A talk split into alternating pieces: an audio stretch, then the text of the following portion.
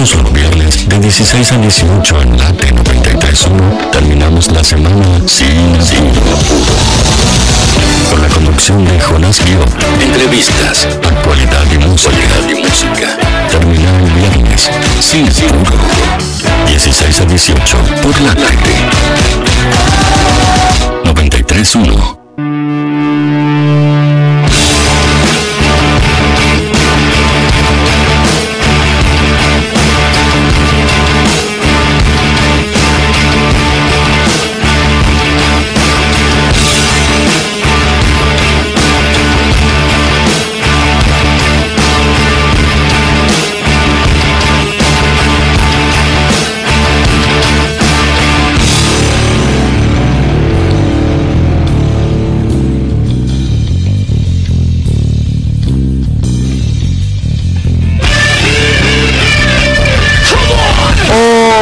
tardes, bienvenidos, bienvenidas, ¿cómo les va?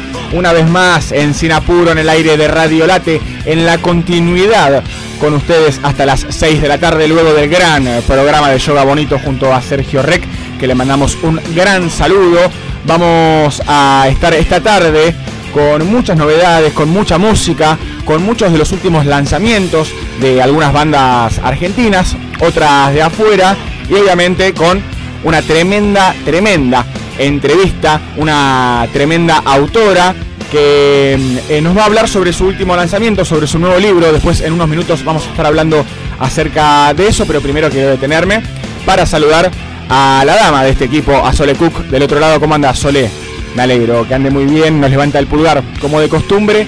Y a mi lado, a cargo de la producción, mientras se ríe Cristian Legnani, director de este programa, el gran Licha Santangelo. ¿Cómo andás, Licha? Hola, Jopi, ¿cómo va? Buenas tardes para todos. Hermoso día en la ciudad de Buenos Aires, un sol que nos da, por supuesto, calor. Veremos qué temperatura hará la noche, pero uno imagina que, tampoco va a bajar eh, tanto. Se viene un fin de semana más que interesante. Mientras ingresa al estudio Cristian Leñani, el hombre que fue extrañado el viernes pasado porque no había un cebador tan preciso como él, ¿no? Para, para darnos toda la energía ¿no? que, que, nos da esa yerba tan buena que utiliza. Extrañado y extraviado, porque nadie sabía dónde estaba Cristian eh, Legnani, que nos prepara unos lavaditos.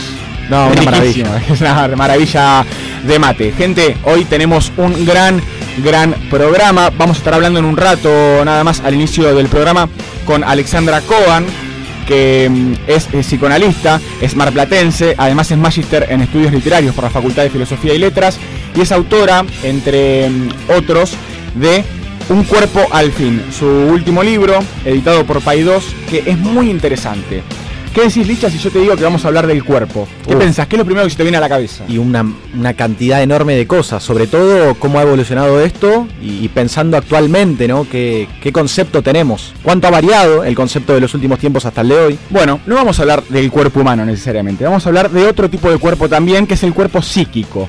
Lo que pasa en nuestro inconsciente, lo que pasa en nuestra cabeza, ese cuerpo que habla, pero a veces eh, nos cuesta escuchar.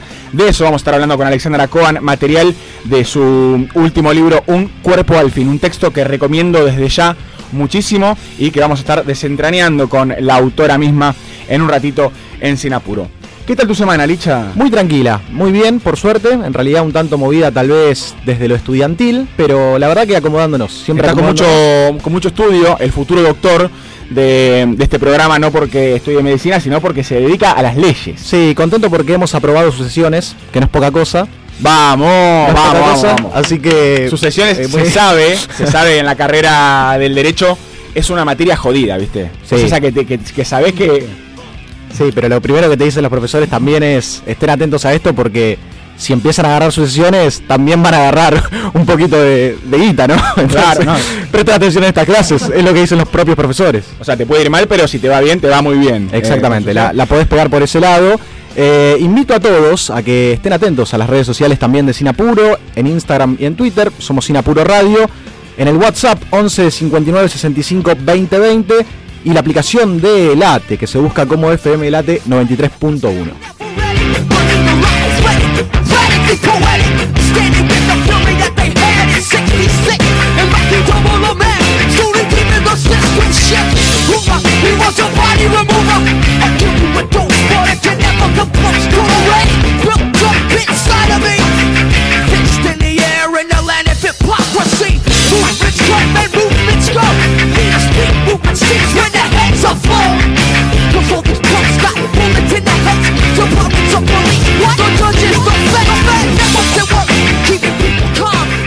Semana deportiva también en Sinapuro y de eso nos encargamos. Sí, una semana que debemos ordenar también cronológicamente, porque honestamente en el mundo de la pelotita ha pasado absolutamente todo. Pero si te parece, vamos a, comenzar, eh, eh, Hopi, sacando algunas conclusiones de lo que ha sido eh, la gira del seleccionado argentino.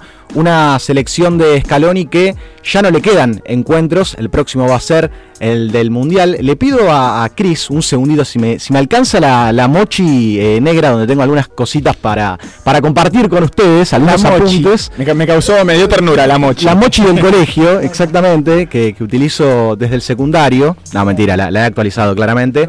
Pero tengo ah, algunos apuntes. Esa, mochila secundario, sos pollo. No, no, claro, no. En, el VAS.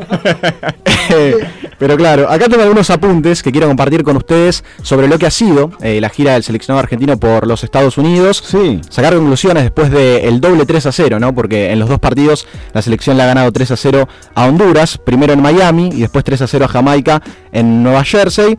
Eh, del primer partido, dos goles de Lautaro, uno de Messi atentos a cómo va a llegar Lautaro Martínez. Cómo va a llegar Lautaro Martínez al Mundial en Qatar porque tiene una estadística más que, interesante con 21 goles en 40 partidos jugados con la selección nacional. Viste que Lautaro es un futbolista que tal vez no, no está o no tiene tanta prensa como tienen por ahí eh, Rodrigo de Paul, como tiene Messi. Bueno, Messi no necesita prensa, eso está claro, pero no tiene tanto impacto. Claro. Eh, parece que es un trabajador silencioso o que cada tanto hace un golcito. No, Lautaro Martínez es el segundo máximo goleador en la era de Scaloni. Tiene un promedio de un gol cada 25 minutos que disputa. Un gol cada 25 minutos que disputa. Eh, un promedio de más de dos goles cada tres partidos eh, jugados. Así que eh, es interesante. Descansa muy tranquilo el seleccionado nacional sabiendo que va a tener un goleador on fire en Rusia. En Rusia, perdón, en Qatar. pienso en Rusia porque mucho se ha hablado en el último tiempo de lo que pasaba con el Kun Agüero, de si Higuaín también iba a poder mostrar en los últimos mundiales todo lo que venía mostrando a nivel clubes. Bueno, eso después no lo terminaron de transmitir eh, ni hablar con el Pipa errando tal vez en momentos muy decisivos. En este contexto, esta selección llegará con un goleador que tal vez llega mejor en su seleccionado que a nivel clubes. Claro. Entonces eso tal vez es una gran diferencia a marcar de los últimos mundiales. Y sobre el 3 a 0 a Jamaica, también con gol de Julián Álvarez, con un gol de Julián Álvarez, un doblete de Messi que me imagino todos lo, hemos, los hemos visto, los hemos vivido, como también nos hemos sorprendido eh, de lo que hace Lionel. Sí, un golazo de Julián Álvarez con una gran, gran jugada del autor de Martínez.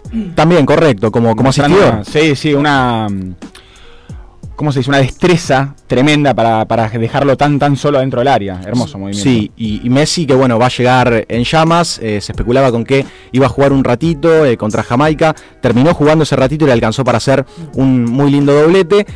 Y me recordó la situación de Messi a una frase que le he escuchado a, Pablo Aymar refiriéndose sobre el crack argentino. Ustedes saben que la particularidad entre la relación de el payaso Aymar y Lionel Messi es que Aymar ha sido el ídolo de la infancia de Messi. Entonces, vaya importancia para, el payaso. Claro. Entonces, cuando Messi hace los dos goles, jugando ese ratito, pareciera ser que le termina regalando su actuación a ese espectador que lo va a ver por única vez y me recordaba a lo que dijo en su momento Pablo Aymar. Las máximas que podamos a Portugal. tengo una sola cosa última para, para decir. Yo no sé si fue, ayer le decía a mi hijo Agustín, le decía, ¿viste lo que dijo Jordan una vez? Y me dijo, no, fue Kobe Bryant. Bueno, no sé, uno de los dos lo dijo. ¿Te corrigió él? Sí. Sí. Que, que jugaban, sobre todo al final de su carrera, eh, todos los partidos pensando que había alguien que los iba a ver solo esa vez. Eh, bueno, renovarse un poco la motivación. mil personas y hay uno que nunca me vio solo hoy. Me va a ver solo que me suena, una. Y a mí me parece que, que este juega, que Leo juega un poco pensando en ese que no lo va a volver a ver.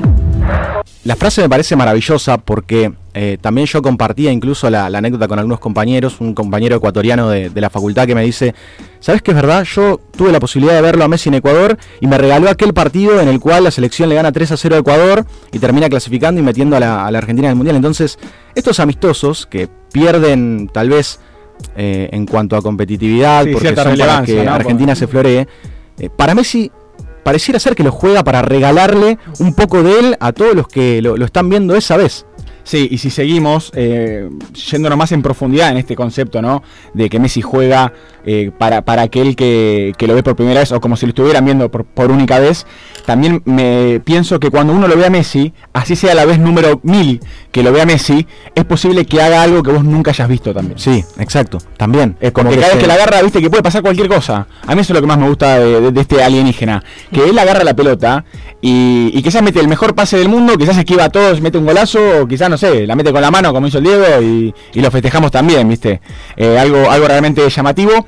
Me decías que llega obviamente en un momento mucho mejor a nivel selección que con el club. Claro. ¿Cuál es la, la mm, ¿Cómo está Messi hoy en día con el PSG? Bueno, eh, lo que se está hablando y se va a especular y será, me imagino, minutos de, de aire de muchos programas deportivos es eh, cómo viene la relación entre Messi y el jeque árabe y el dueño del PSG para eh, que le pueda respetar ciertos permitidos de que Leo juegue a media máquina. Estos seis partidos, siete que le queda con el PSG. sería entrar un ratito. Yo creo que jugar de arranque, pero a media máquina y salir en el segundo tiempo probablemente, o en el medio de algún partido descansarlo. Él Eh, tuvo una época en la que estaba jugando y después salía igualmente, ¿o no? sí, Que sí, creo que él pedía que en vez de hacer eso lo metieran después. pero por una cuestión de prevención de lesiones. Claro. Eh, Leo se ha lesionado mucho. En este, en este caso se lo ve entero. Bueno, de hecho Scaloni no lo quiso arriesgar eh, de arranque igualmente contra Jamaica por alguna molestia, pero terminó jugando, ¿no? Como dando la pauta de que Messi está entero y siempre quiere jugar. Ahora hay que ver cuánto influye en la cabeza de, Leo el tema del Mundial, porque ya estamos en una zona en la que eh, un esguince te hace perder eh, el primer partido. Ya, eh, de, de movida o, o te hace llegar mal, ¿no? No te hace llegar de la mejor manera como, Claro. como uno lo espera, entonces puede ser eh, totalmente perjudicial. Eh, así que vamos a ver cómo continúa. Eh, Leo que ya los futbolistas están regresando a sus clubes para disputar lo que queda del calendario y de Champions. Alguna cosa también para marcar sobre estos jugadores a los cuales Scaloni les dio la chance en esta última ventana de, de, mm, de partidos de fecha FIFA. Sí. Lo de Enzo Fernández. Me gustó Enzo Fernández, que es el jugador sensación, ex futbolista de River que está jugando en Benfica y ha jugado muy bien en el equipo portugués y se ha ganado verdaderamente el mérito para, para jugar en el seleccionado nacional. Y después de sus actuaciones, eh, queda la incógnita si puede ir al mundial. Porque verdaderamente se ha demostrado a tono con todos los que. con todos los pases que le daban. Eh, no, no se notó diferencia. Es un jugador europeo. Eh, ¿Comprendés? Es un jugador europeo Claro. que, que podría participar tranquilamente Está a en nivel. el seleccionado nacional. Hubo otro que para mí pelea un poquitito más de abajo, que es Tiago Almada, el chico que está jugando ahora mm, en los Estados Unidos, que yo creo que se va a terminar quedando afuera, pero Scaloni lo convoca más pensando en lo que vendrá a futuro que en la actualidad. Y me guardo también, me guardo también un asterisco eh, sobre Paulo Dybala. Muchos dirán, claro, encima que, la selección gana y que eh, vemos a Messi, a Di María, a Lautaro, a De Paul, a todo esto en los dos amistosos no ha jugado Dybala. No ha jugado Dybala, eh, lo ha cuidado Lionel Scaloni por una cuestión de que también viene con lesiones. Y mira, yo te digo, me, me voy a atrever a decir lo siguiente. Apa. Si la selección en algún momento lo necesita a Dybala y Dybala responde, yo creo que tenemos medio mundial adentro. Mira. Porque con lo bien que está funcionando la selección, con lo bien que ha funcionado en partidos de mayor talla, ¿no? Que estos amistosos, si vos en algún momento de necesidad Scaloni hace el cambio y te entra Dybala entero, Dybala te puede cambiar cualquier resultado. Más allá de que no venga jugando en el último tiempo, que venga con algunas lesiones y que se esté cuidando claramente para el Mundial. Pero vos imagínate, la selección, bueno, en la finalísima Dybala ingresa Claro. y hace un golazo bárbaro. cinco minutos. Que Entra. le queda una jugada de Messi, que Messi medio que, que se la toca ahí, le, le queda ahí en, Claro. en el borde del área y mete un golazo. O sea, todas las piezas parecen encajar. O llegamos con todas las piezas que encastran bárbaro. Imagínate si encima la frutillita del postre es tener a Dybala a tono como en la mayor cantidad de veces en su carrera ha estado en la Juventus, por ejemplo. No, tremendo, tremendo. Me, me va a hacer llorar, pollo, como. Bueno, yo te ilusiono, Ruggeri. yo te ilusiono, pero hay que ir paso a paso. Por lo pronto, lo próximo de la selección ya va a ser el 22 de noviembre frente a Arabia Saudita a las 7 de la mañana. Habrá que madrugar eh, para ver el debut de la selección. Eh, ¿Me repetís, Licha, qué día? 22 de noviembre 22 de noviembre. ante Arabia De la mañana. Saudita. Después va a descansar hasta el 26 de noviembre que jugará contra México 16 horas. Y el mismo horario será el 30 ante Polonia para esta selección que ahora sí podemos decir llega de la mejor manera y con el invicto todavía intacto a Qatar 2022. Con esperanzas y ansiosos por el martes 22 de noviembre a las 7 de la mañana y el comienzo de esta selección tan hermosa y, que viene tan bien en un mundial que promete muchísimo. Nosotros, por nuestra parte, vamos a estar acompañándolos hasta las 6 de la tarde ustedes, escuchando música, obviamente, y por qué no, el último lanzamiento de, de Arctic Monkeys, parte de su último disco, The Car, escuchamos lo último de esta gran banda de Sheffield, Body Paint, en Singapur. From master of deception and subterfuge, you've made yourself quite the bed to lie in.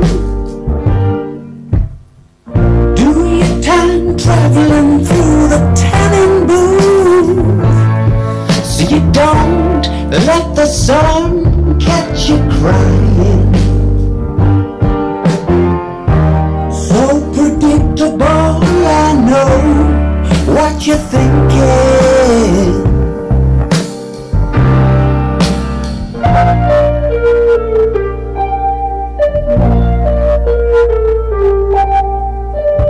My teeth are beating and my knees are weak.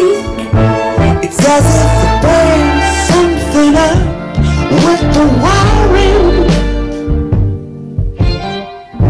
And poke your head behind the mountain peak. Don't have to mean that you've gone into hiding. So predictable, I know what you're thinking.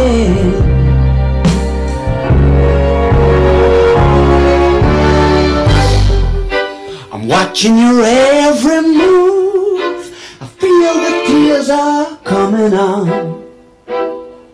It won't be long. It won't be long.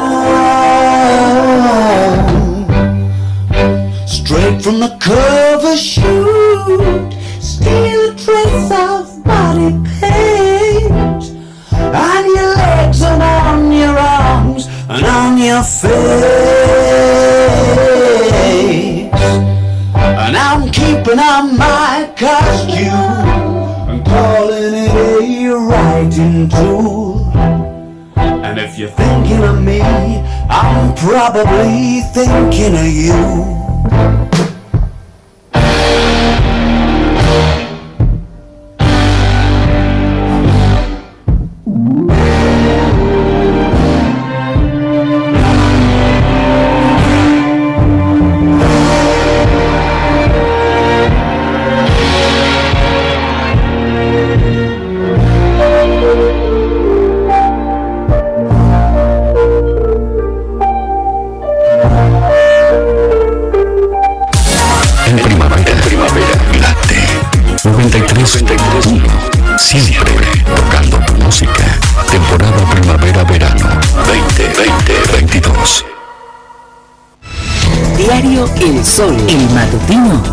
Buenos Aires.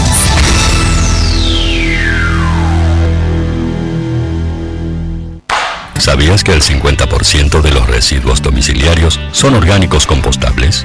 SEAMSE es la principal productora de compost de Argentina y lo hace a partir de los residuos. Entérate más en www.seamse.gov.ar y en sus redes sociales. SEAMSE, Ingeniería Ambiental.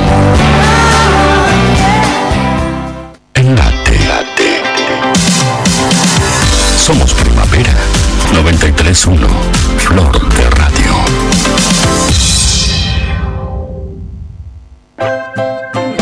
Si tu prepaga da mil vueltas cada vez que necesitas algo, vení a Prevención Salud.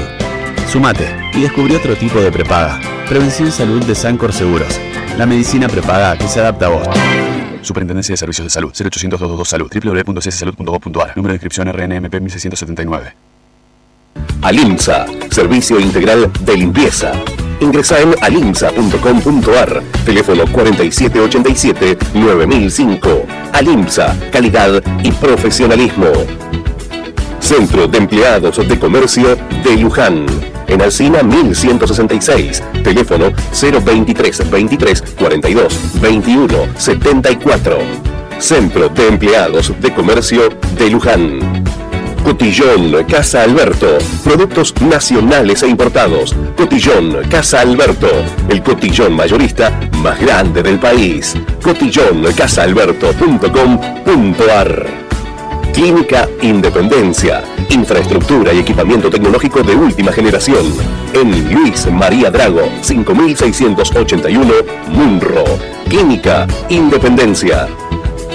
Sindicato de Empleados de Comercio de San Antonio de Areco, en Arellano y Ascuénaga, con teléfono 023 26 45 42 84, secareco.org.ar.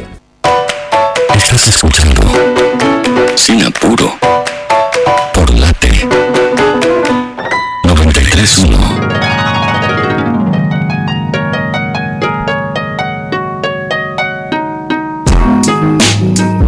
Seguimos en Sinapuro hasta las 6 de la tarde y como anticipábamos y como mencionábamos también, aquel eh, libro tan bonito que se llama Un cuerpo al fin, editado por Paidós, nos vamos a tomar un momento, un ratito, para pensar y para poder charlar acerca de ese cuerpo que, no es posible abordar desde el lenguaje común, desde el lenguaje de la medicina, sino que hablamos de un cuerpo que habla, pero a veces eh, nos cuesta escuchar y es por eso que estamos al aire con Alexandra Kogan, que es psicoanalista y además es magíster en estudios literarios por la Facultad de Filosofía y Letras de la UBA y además es la autora de Un cuerpo al fin. ¿Cómo estás, Alexandra Jonas? Yo te saluda. ¿Cómo estás? ¿Qué tal? Gracias por la entrevista. Bueno, gracias a vos por, por tu tiempo y, y, también, bueno, por permitirnos leerte, que la verdad que siempre, siempre algo muy lindo y también necesario, me parece, eh, porque nos gusta mucho quizás algunas lecturas que haces de la, de la realidad y también, bueno, cuando, cuando te pones a escribir sobre asuntos que, que te interesan, eh, me parece que tenés una mirada muy, muy fina y, y, la verdad que es muy reveladora. Bueno, eh, te agradezco mucho.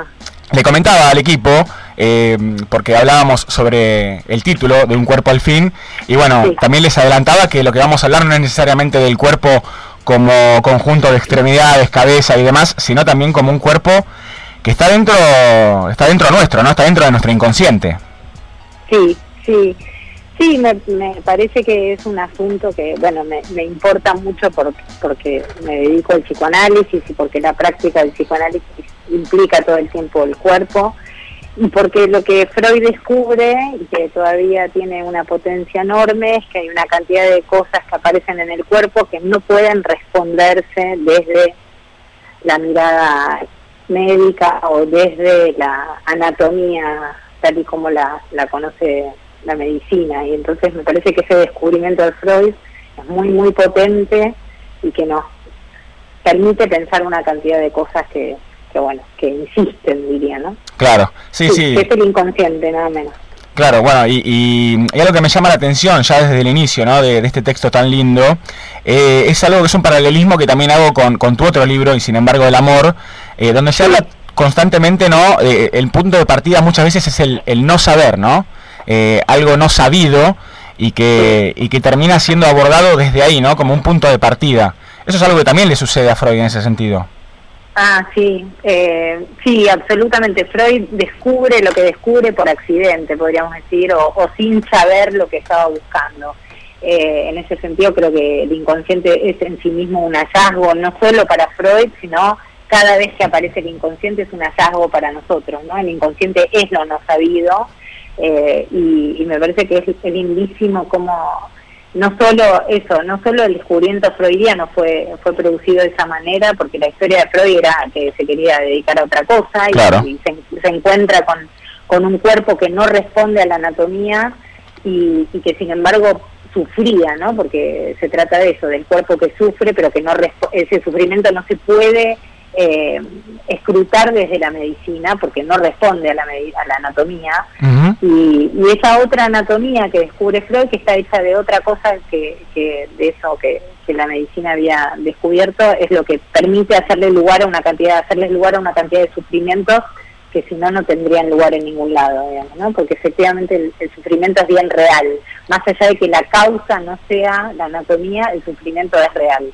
Y eso que descubre él y que, como decimos, sí, eso no sabido efectivamente aparece todo el tiempo. Como aparece como no sabido, ¿no? Y de, de eso se trata el psicoanálisis. Claro, además eh, estaba pensando en, eh, en, lo que mencionabas en algunas partes de tu libro, como esta idea eh, de que en nuestro inconsciente está hecho de, lenguaje de alguna manera, entonces como que ahí había como un, un lenguaje que es necesario ser o sea, encriptado, y también pienso que hay algo muy interesante que, que, planteas justamente, y es que de alguna forma, desde el psicoanálisis, poder abordar este lenguaje hace que sea... Mm, algo importante me parece porque singulariza, ¿no? Eh, cada caso. Digo, en términos médicos es común que si te golpeas el codo, bueno, tenés que hacer esto, esto, el otro. Pero en cuanto a psicoanálisis, digo, no hay una receta para, para cada dolencia. Exactamente, eso es lo, lo, lo lindo y lo fantástico del psicoanálisis, que que aunque la dolencia sea la misma, eh, la solución, entre comillas, para decirlo de algún modo rápido, tratamiento. nunca, nunca, el tratamiento nunca va a ser el mismo porque cada cada dolencia es singular porque cada uno de nosotros somos singulares y aunque la manifestación del síntoma sea la misma, el modo de abordarlo nunca es el mismo y el modo de decir de ese síntoma nunca es el mismo. Y eso es lo, lo, lindo que tiene el psicoanálisis, que, que digamos trata los síntomas no como signos, sino como, como otra cosa, hechos de lenguaje, hechos de historia, efectivamente. Hay, hay que aclarar, me parece sobre todo para, para los que están escuchando y no que no estamos disputándole a la medicina el tratamiento de los síntomas orgánicos. No, estamos hablando justamente de otro otra clase de síntomas. Los síntomas orgánicos hay que tratarlos con la medicina. vayan al médico, para los que están del otro lado no dejen de ir al médico, que, no estamos diciendo eso. sí, no estamos diciendo eso de ningún modo, me parece que justamente lo que Freud descubre siendo médico es que hay una cantidad de síntomas que están hechos de otra cosa, ¿no? claro que bueno, ¿qué pasa hoy en día? Vas al médico y decís, me duele eso, y el médico te hace una cantidad de estudios y te dice, no tenés nada. Y efectivamente el dolor insiste. Y, bueno, porque no responde a ninguna causa orgánica. Entonces, que la causa no sea orgánica no significa que, el, dolor esté ahí presente. Me gusta lo que dice Saer, que, dice, el miedo es imaginario, eh, al revés, el peligro es imaginario, pero el miedo es real. Efectivamente, no se le dice a alguien, no, ¿cómo vas a tener miedo a esto si esto no te hace nada? Bueno, sí hace, ¿no? Porque eh, el, sufrimiento es bien real. Sí, de hecho, mira, eh, pensaba que quizás es una rama, bueno, que tiene que ver, pero no tanto. Em, un, neurólogo argentino, eh, ahora no me sale el nombre, pero es muy conocido, escribió un libro que se llama Emociones y Sentimientos, donde habla y, y, comenta, ¿no? Cómo, cómo la expresión del sentimiento en el cuerpo es algo universal.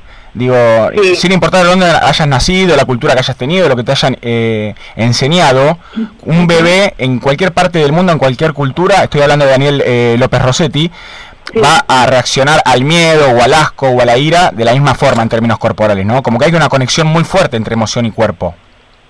Sí, eh, no estaría tan de acuerdo en el sentido de que el asco, por ejemplo, justo dijiste asco, el asco no no es el asco sí está hecho culturalmente porque es parte de, un dique moral digamos de, la civilización digamos que nos dé asco por ejemplo y, y otra cosa no a todos nos da asco lo, mismo, claro. Ahí ya te das cuenta que el asco no es una cuestión universal tampoco eh, pero bueno, estás hablando conmigo que soy muy respetuosa de la singularidad y me cuesta mucho la generalización. Pero justo dijiste asco, que me parece que es algo que lo trabaja mucho, que es son los diques morales, ¿no? La vergüenza, el asco, o sea, cada una de esas cosas están armadas de distinta manera para cada uno de nosotros. Y en ese sentido creo que se podría hacer extensivo a las distintas culturas, digamos, ¿no? No nos relacionamos del mismo modo eh, con, los objetos que nos dan asco en una cultura que en otra. Me acuerdo de una frase de Bataille que dice la cloaca es la civilización, digamos, ¿no?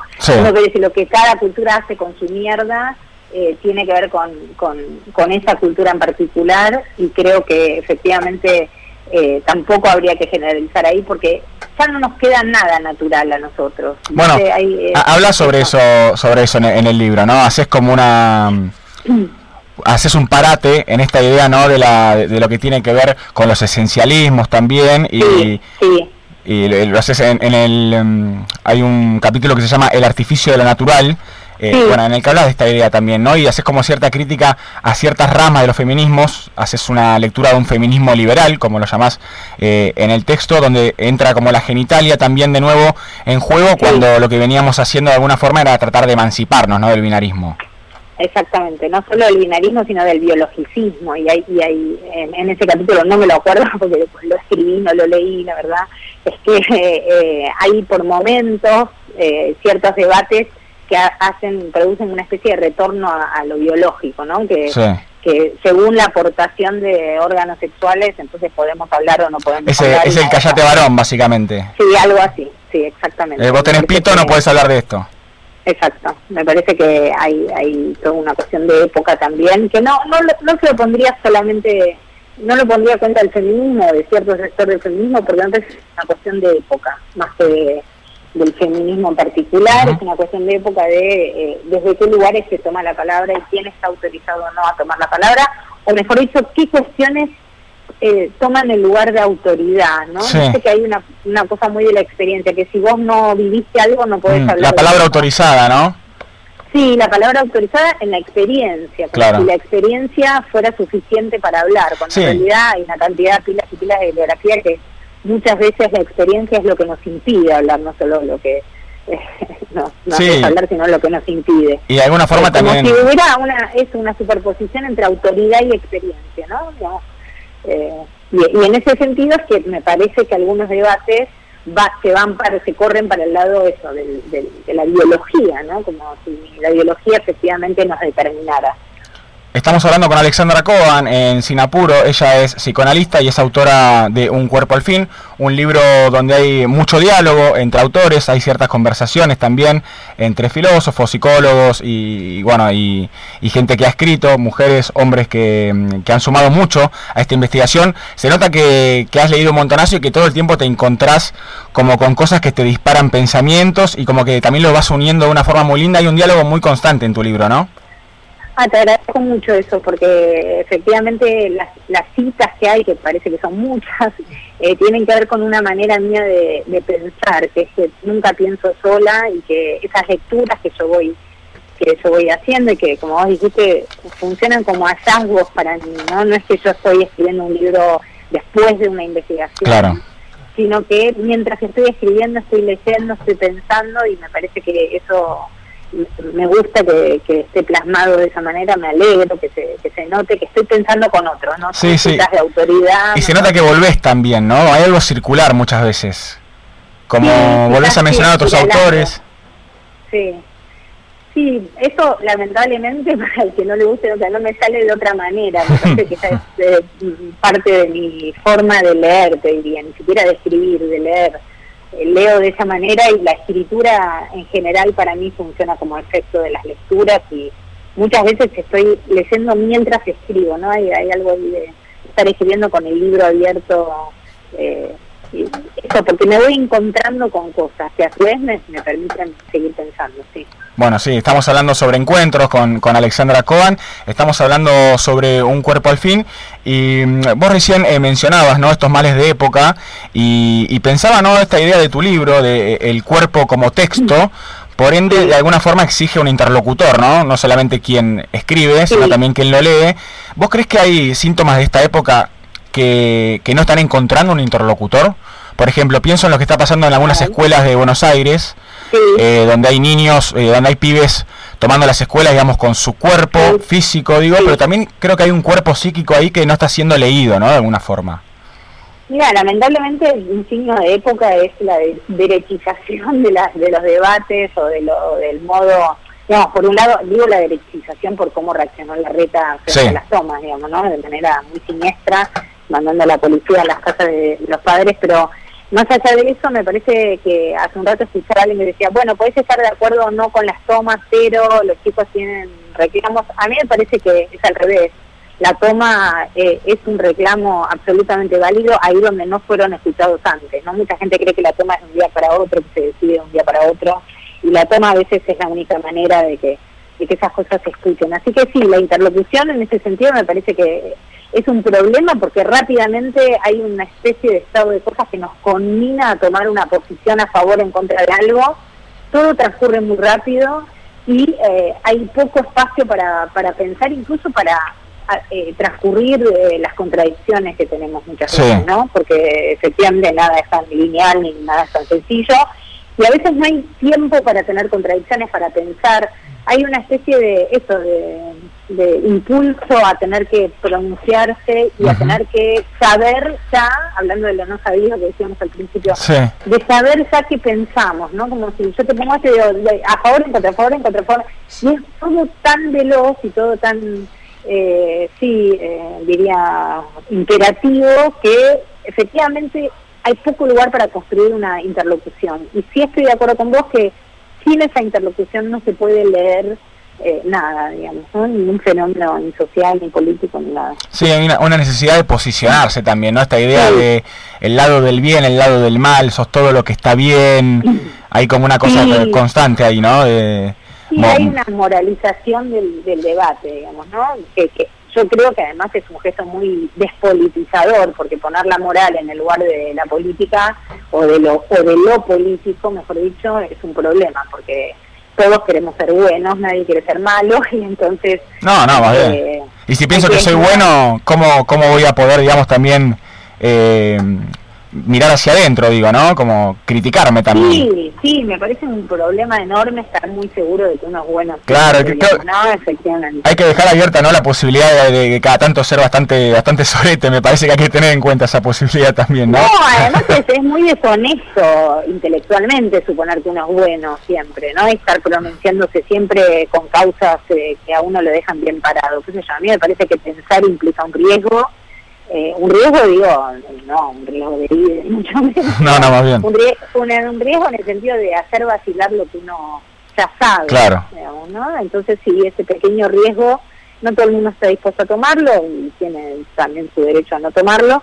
Eh, pero bueno, a mí me parece que pensar siempre es un poco más incómodo. Te pregunta Alicia Santangelo. ¿Cómo estás, Alexandra? Buenas tardes. Eh, te consulto por esta inmediatez. Me parecía muy entretenido lo que contabas e interesante sobre cómo reacciona el ser humano a la inmediatez, al rol también de, los de, las redes sociales que constantemente te están mostrando algo y uno hasta incluso saca el celular y actualiza Twitter, actualiza Instagram y quiere estar al tanto de todo y constantemente tomar eh, partido. Eh, ¿Es un desafío esto también para, para el psicoanálisis y qué papel debe tomar el psicoanálisis dentro de toda esta cuestión?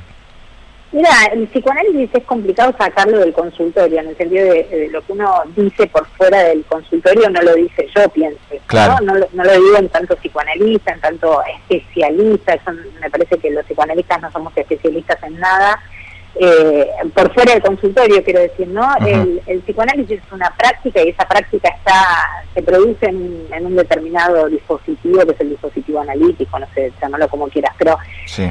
me parece a mí lo que me permite el psicoanálisis no es aplicar el psicoanálisis a, no sé, por, por decirlo de un modo, a la política, ni mucho menos, sino a mí el psicoanálisis lo que me da es una manera de pensar, digamos, no una, no una, no que pensar, sino una forma de pensarlo una especie de máquina de lectura. Eh, y, en ese sentido me parece que, qué sé yo, eh, no, te diría cuál es el papel del psicoanálisis porque tampoco el psicoanálisis es uno solo y también hay debates al interior del psicoanálisis. No, no me gustan, si querés, los psicoanalistas eh, que explican cosas, ¿no? Como, como el, parafraseando, los hombres me explican cosas, los psicoanalistas me explican cosas, no, no no me gusta, digamos, no me gustan esas voces que toman la palabra en el espacio público para explicarnos a qué corresponde cada cosa, o que aplica categorías de psicoanálisis para explicar la política, y no sé, hablan de punición de muerte, no sé, no, no a mí no, me interesa, no digo que esté bueno, a gente que sí le interesa y, bienvenida, a mí no me interesa, no, no, no lo puedo hacer, no, no me funciona de esa manera. Sí, me funciona el modo de leer, ¿no? Es como a mí el psicoanálisis me enseñó a leer, no, a otra cosa. No, a qué leer, sino a una forma de leer. Y en, principio a partir, como decíamos, de, lo no sabido. Claro. Y mm, en la práctica psicoanalítica, en, el diván, ¿A vos qué te pasa con tu cuerpo, Alexandra? Porque mm, eh, entiendo también que, a pesar de que obviamente eh, están preparados para, para todo, digo, ustedes están ahí también, digo, hay una forma en la que las palabras te van a afectar una gran pregunta la que haces, eh, porque efectivamente el cuerpo del analista, uno saca su persona de ahí, en el sentido de que yo no analizo con lo que yo, Alexandra, pienso de la vida, escucho lo que le pasa al otro y no, no meto lo que yo pienso, mis ideales, mi, moral, no, no, está ahí eso, y eso es fácil de sacar, más fácil entre comillas. Digo, uno puede sacar eso, lo que no puede sacar es el cuerpo en el sentido que uno tiene un solo cuerpo y ese cuerpo está ahí y, y hace falta que esté ahí porque la presencia del analista tiene que ver con el cuerpo del analista y efectivamente tu pregunta es muy muy interesante porque es una pregunta que a mí me interesa sostener porque si uno no sostiene esa pregunta tiende, diría yo, a dormirse en el sillón del analista, ¿no? Si uno está muy eh, creído de que no lo afecta eso que, que dicen los pacientes, bueno, uno cree que, que eso, se adormece. Me parece, mira, en pandemia, justamente, me parece que es un desafío enorme para los psicoanalistas, porque como nunca antes, como nunca antes, compartíamos, el paciente y el analista, una realidad traumática como fue la erupción de la pandemia y lo que implicó es traumática quiero decir en el sentido de que bueno fue una cosa que apareció de golpe y que no teníamos con qué procesarla digamos no pero entonces cómo hacer para eh, no armar ahí con el paciente una anigüedad a pesar de estar efectivamente en una situación no no igual, porque no era igual, porque cada uno estuvo en la pandemia de manera distinta, pero sí uno podría decir la amenaza del virus también recaía sobre el cuerpo del analista. O sea, uno no, está, no estaba exento de tener miedo, por ejemplo, al principio, ¿no? Eh, y entonces fue todo un desafío. Y yo me acuerdo que al principio de todo, yo estaba especialmente más cansada que nunca después de atender. Sí en, pandemia, ¿no? En el, inicio de la pandemia. Sí, durante el confinamiento. con alguien, ¿cómo? Durante el confinamiento, digamos. Sí, exacto. Me acuerdo que hablé con alguien y, me dijo esto, que estoy diciendo que había que hacer mucho más esfuerzo, más que nunca, para sacar de ahí, de esa escena, lo que a uno le pasaba. Este, eso es algo que uno hace habitualmente, quiere decir, si a uno le afecta lo que el paciente dice, en el sentido de que como te puede afectar, no sé, que un amigo muy querido te cuente algo y uno, uno no se angustia con el paciente, obviamente, pero el cuerpo, como vos decís, está ahí. Entonces después se trata de ver qué se hace con los efectos de eso que se escuchó en el cuerpo del analista. Y bueno, para eso uno se analiza, para eso uno supervisa, qué sé yo, hay una cantidad de, de cuestiones ahí que, que funcionan como modo de sacar, no de sacarlo en el sentido de retirarlo, sino de sacar lo que no corresponde eh, que, esté ahí, ¿no? Eh, no sé si fui clara porque... No, no, se entendió, se entendió. Eh, no, lo había pensado. y, encima con, con toda la cuestión virtual de por medio, porque era todo computadora. sí, sí, en general muchos digamos, analistas optamos por el teléfono y no ah. por la pantalla, porque la pantalla es, es un, en la medida en que los pacientes pudieran, quisieran, ¿no? Porque también es un momento tan difícil que había que sostener los análisis en la medida en que los pacientes quisieran, como fuera, ¿no? Hacerlos posible, que lo decir, en un momento donde todo era imposible. Eh, sí, en general yo prefiero cuando esa distancia que no sea con pantalla, depende de los casos. Con los ojos cerrados me ves mejor, dice, ¿no? La sí, algo así, algo así, sí, exactamente. Es más, no, sé si, lo tenía. Sí, la tenés de cita, la... Ah, no me acuerdo si la había puesto. Sí, la pusiste. ¿no? Como de poner la mirada eh, de las pantallas que distraen. ¿viste? Una vez me acuerdo que escribí una columna en el diario Dar sobre esto, porque descubrí que en el Zoom vos podés ocultar tu propia... Sí, si no apareces. Exacto. Y lo hice y ahí ya me produjo un alivio, porque no es como si tuvieras un espejo adelante todo el tiempo. No, es tremendo, es tremendo. se distrae con eso. Una lente, aparte, una cámara ahí que te está mirando. Sí. Es, es muy raro. muy incómodo verme yo ahí, eh, aunque no me estuviera mirando. Claro. Estaba ahí, es como tener un espejo. Entonces, cuando descubrí ocultar la vista propia, eh, fue un alivio enorme. y durante, durante pandemia escribiste el libro también, ¿o no? Eh, sí, este el libro anterior lo terminé eh, y sin embargo el amor lo terminé a mitad del 2020, sí, porque sí, porque salió en octubre. Estoy pensando porque viste que todos esos años se empastaron un poco. Sí, sí, fueron confusos. Entonces no, no, no, no, estuvo la pandemia en la escritura, si querés. O sea, estaba en la vida, pero no estaba en la escritura. Este libro sí lo escribí en pandemia y sí lo escribí con la pandemia en el cuerpo. Claro, sí, sí, sí, no, no, no, no, es menor. Pasó a todos por el cuerpo. Sí, sí, no, no, no, lo pude, no lo pude evitar, hay un par de no me acuerdo si uno o dos capítulos dedicados un poco a eso. En el medio también se murió mi mamá, así que también con ese duelo encima, que, que más allá de que lo diga o no lo diga, e, eso también afectó el cuerpo, ¿no? Y sí, ni hablar. Ni hablar. Así Y que sí, sí, es un libro que tiene esos efectos. la verdad, Alexandra, siempre un placer escucharte, siempre un placer leerte. Y bueno, esperamos eh, en algún futuro tenerte tenerte en el estudio, quizás poder conocernos, poder hablar eh, más tendido cuando estés más tranquila con, con tiempos. Dale. Bueno, les agradezco un montón el interés y sé que eh, tardamos en concretar esa entrevista, pero bueno, es porque trabajo, ¿no? Porque No, pero ni hablar, ni hablar. Y, y- y esperamos esperamos con ganas. Así que te agradezco mucho por tu tiempo y, y por este librazo. Abrazo grande. Bueno, un beso enorme. Chau, chau. Alexandra Coban, eh, en el aire de Sinapuro, psicoanalista, magíster en estudios literarios eh, por la UBA y autora de Un cuerpo al fin, editado por Paidós. Un, un libro que, que es muy interesante, que hace un recorrido por los inicios del psicoanálisis, por los inicios y los descubrimientos eh, de Freud, para llegar a lo que es un cuerpo al fin. No solamente el cuerpo con el que eh, nos abrazamos, nos saludamos, sino también un cuerpo que, habla con palabras, pero que no siempre estamos atentos a lo que dice, que es básicamente nuestro inconsciente. Nosotros hasta las 6 de la tarde nos vamos a estar haciendo sin apuro, vamos a estar acompañándolos con música, con algunas novedades y con todo el mundo deportivo para seguir haciendo sin apuro.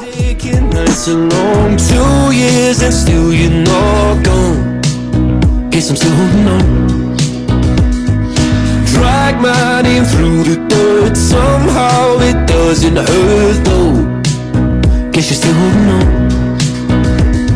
You told your friends you want me dead and said that I did everything wrong, and you're not wrong. Well, I take all the vitriol, but not the thought of you moving on.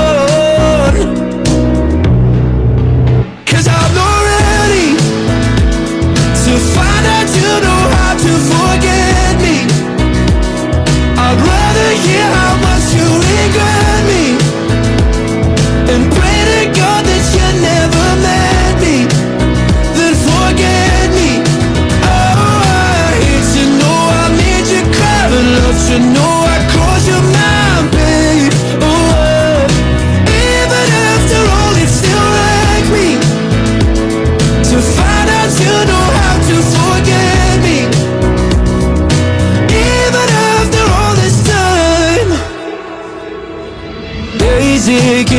and gray My heart is still your place, babe. Guess I still feel the same. No, you can't stand my face. Some scars you can't erase, babe. Guess you still feel the same. Well, I'll take all the vitriol But not the thought of you moving on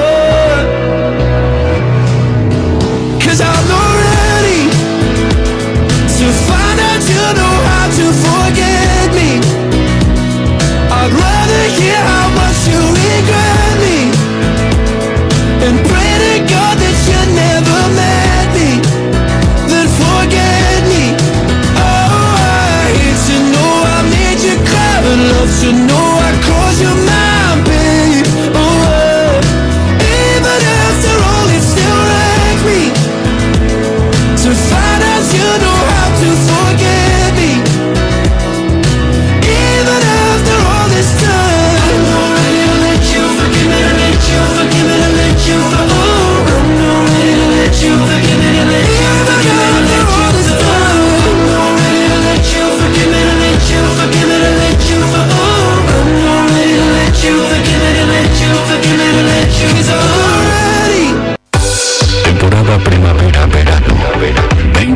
2022.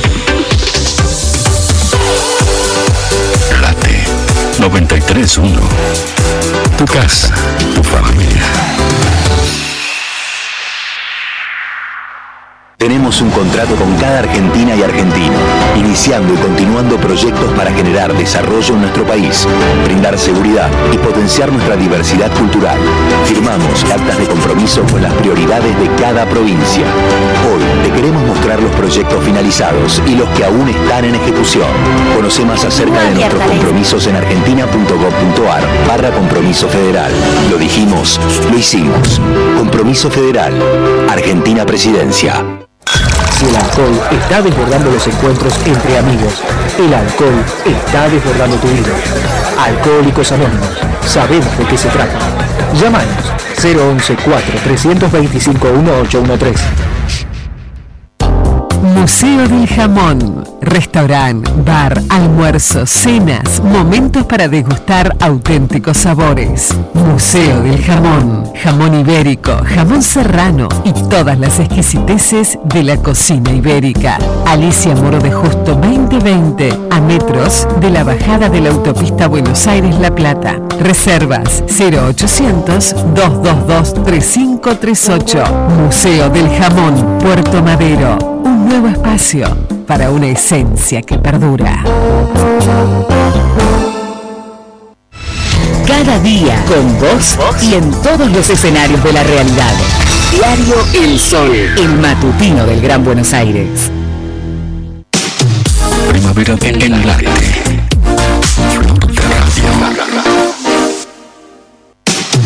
Primavera en el aire.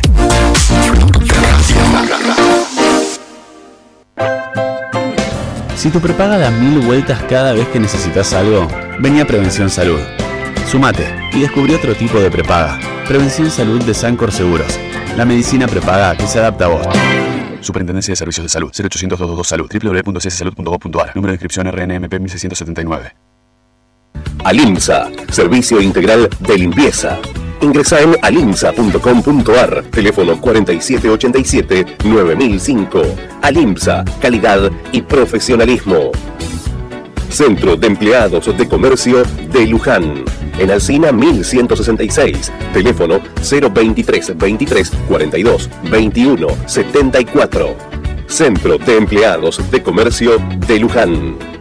Cotillón Casa Alberto. Productos nacionales e importados. Cotillón Casa Alberto. El cotillón mayorista más grande del país. Cotillóncasaalberto.com.ar Clínica Independencia. Infraestructura y equipamiento tecnológico de última generación.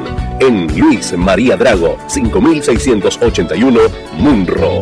Clínica Independencia. Sindicato de Empleados de Comercio de San Antonio de Areco. Sin apuro. Sin apuro.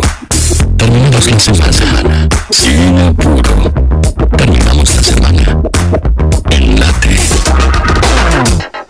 Ya saben quién, ya saben quién. Ya saben quién, ya saben quién.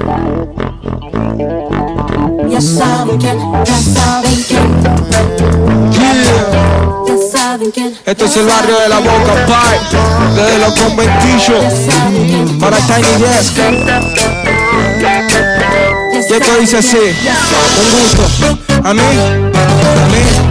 A mí en la calle me conocen como el hip hop, the hip, the real dance creep. La cara de los jóvenes del país es el turro más pegado. What the fuck is this? Si tu número ha contado ñari fo, fo, fo, fo. Ya tú oh, sabes, oh, como oh, sabes Sonando los bares, guay, you tiene pared Que la dicen a los sellos para que se preparen, ja porque la calle pide salsa, compa, compa, comparsa. Un poco bien, un poco mal en la balanza. Millonario quiere que mi esperanza Ni con 50 millones les alcanza. Uh, pido, gangsta. La promesa como Lío Messi en Barça. El único que escucha hablar desde la panza ja. A mí en la calle me conocen como el hip hop The hip, the real dance grip La cara de los jóvenes del país Es el turro más pegado, what the fuck is this Si tu número es condado, ñeri. Con Trueno arranca el repaso por algunas de las novedades de esta semana. Obviamente hablamos de novedades musicales y escuchamos al muchacho proveniente de la boca. Ya sabemos que soy de la boca, Trueno, no hace falta que me lo repitas tanto. Haciendo un Tiny Desk. Interesante versión de este formato. Que creo que es de la BBC. eh, con un artista que obviamente da mucho de qué hablar. Hijo de un rapero y también representante de lo que es la música urbana en nuestro país. Pobre competencia, trueno gana sin ganas. Yo viajo por América, la Panamericana. Ok, ok, yes, yes. Mami, el vocero soy yo. Ya saben quién, ya saben quién. El mundo entero me oyó. Ya saben quién. Fo, fo, fo, fo, ya lo soy yo. NPR Music, me dice Licha Santangelo, ¿cómo va a ser la BBC, boludo? Me dice, eh, escuchando a Trueno en esta tarde de Sinapuro, casi un millón de visitas en menos de tres días, 750 mil visitas ya, el Tiny Desk de este gran, gran rapero que es Trueno.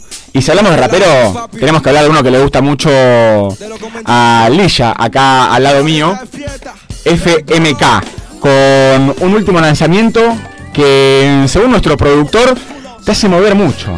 No, es un temazo. Es un temazo espectacular. Timerdo, como dicen los pibes. Sí, eh, se te pega y te hace cantar, te hace bailar. Es para escucharlo en el auto, para activar, para ir a la previa. Esto va a sonar mucho en los boliches, ¿eh? ¿Ah, sí? Te lo anticipo, olvídate. Ojo, eh, si lo dice Licha, yo le creo. Ay,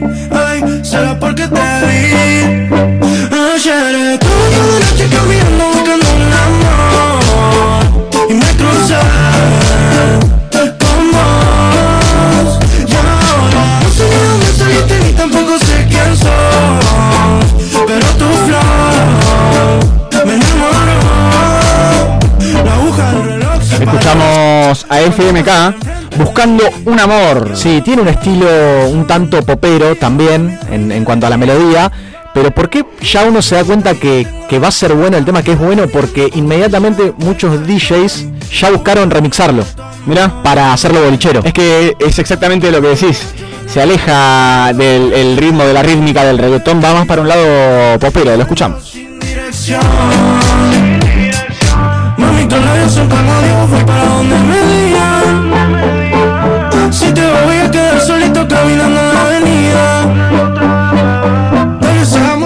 Aprobamos sus sesiones, vamos a salir de festejo, vamos al boliche con Licha a escuchar a FMK en esta tanda de novedades musicales de Sinapuro.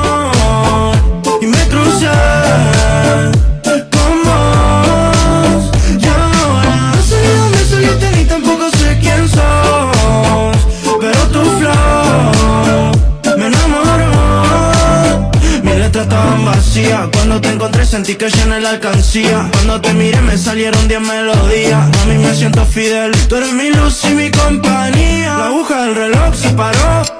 Cuando pasaste enfrente de mí Y ahora lo tengo en mi corazón.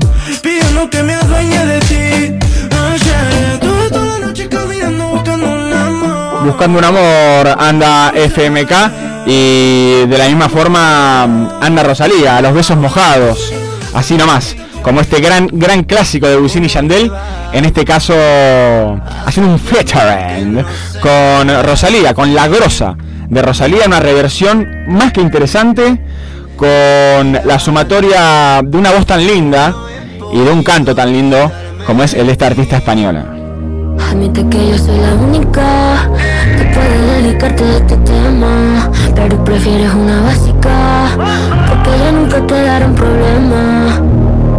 Ver que no te acuerdas, lo tuyo es mío, era real. Yo pienso en ti incondicional, no creía que tuviera final, porque No puedo olvidar tus besos mojados. Ni la forma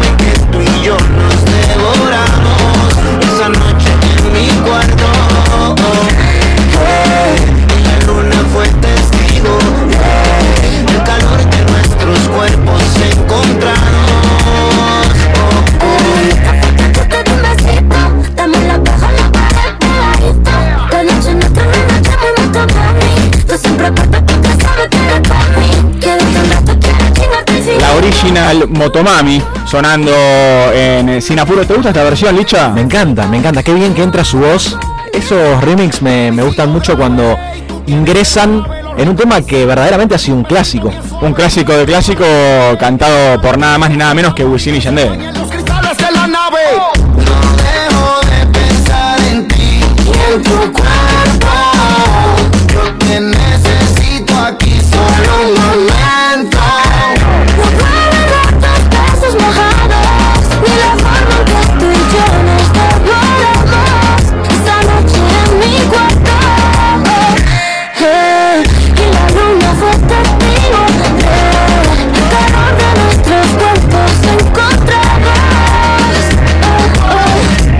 Voces femeninas que resuenan en el estudio de Radio Late porque escuchamos a Rosalía, obviamente, una de esas gargantas que nos gustan mucho. La verdad que nos gusta mucho cómo suena, nos gusta mucho cómo baila también Rosalía. Y si hablamos de grandes artistas, de mujeres que cantan muy bien, tenemos que mencionar a ella, a Cristina Aguilera, claro. No es que te extrañe. estoy pidiendo no es que te extrañe,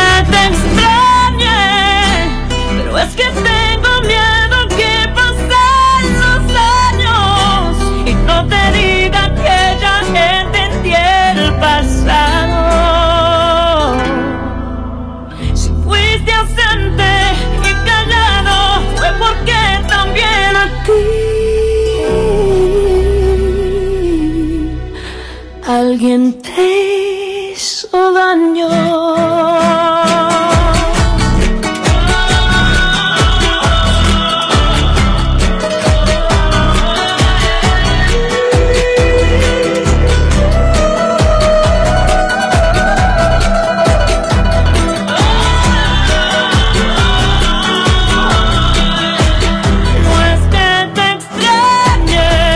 Cristina Aguilera en su último lanzamiento, una especie de dúo, una especie de extended play formada por La Luz y el tema que escuchamos en este momento, tan lindo y tan fuerte, no tan potente la voz de esta mujer.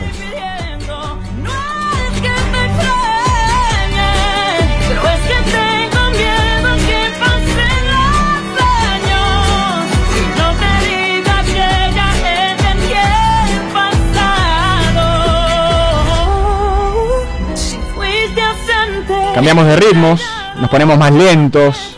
eh, en Sin Apuro escuchamos a Cristina Aguilera, escuchamos a Rosalía, también escuchamos a Trueno.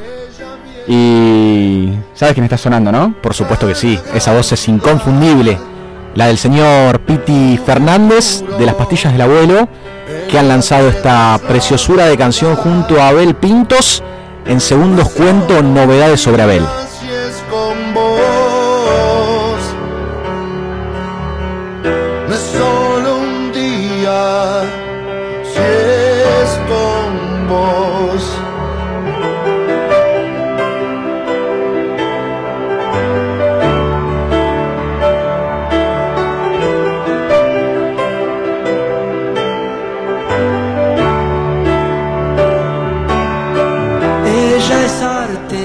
Aparece La voz también inconfundible de Abel, por supuesto. Escuchen un poquito, porque se viene un Abel espectacular. Atento a la plata, ya les cuento. Tu piel rozando con mi piel. La pastilla del abuelo con Abel Pintos. Dulce. Muy dulce el tema, ¿eh? muy lindo. Como también estará Dulce el único de La Plata el próximo 10 de diciembre, porque va a ser un fiestón eh, para ver, para presenciar esta bella voz de Abel Pintos. El único se vestirá de fiesta para escuchar a este hermoso canta- cantautor. Yendo a tiempo, a destiempo, siempre es mejor de a dos. Un instante nos bastó para Y del piano nos vamos al reggae porque mm, hubo algunas colaboraciones interesantes. Una de ellas la de Fidel Nadal, un eh, gran referente del reggae en nuestro país. En este caso haciendo un lindo tema con Pablo Chili. Muy bien, se lo ve a Dred Maray muy contento, saltando, cantando, sonriendo, emocionado.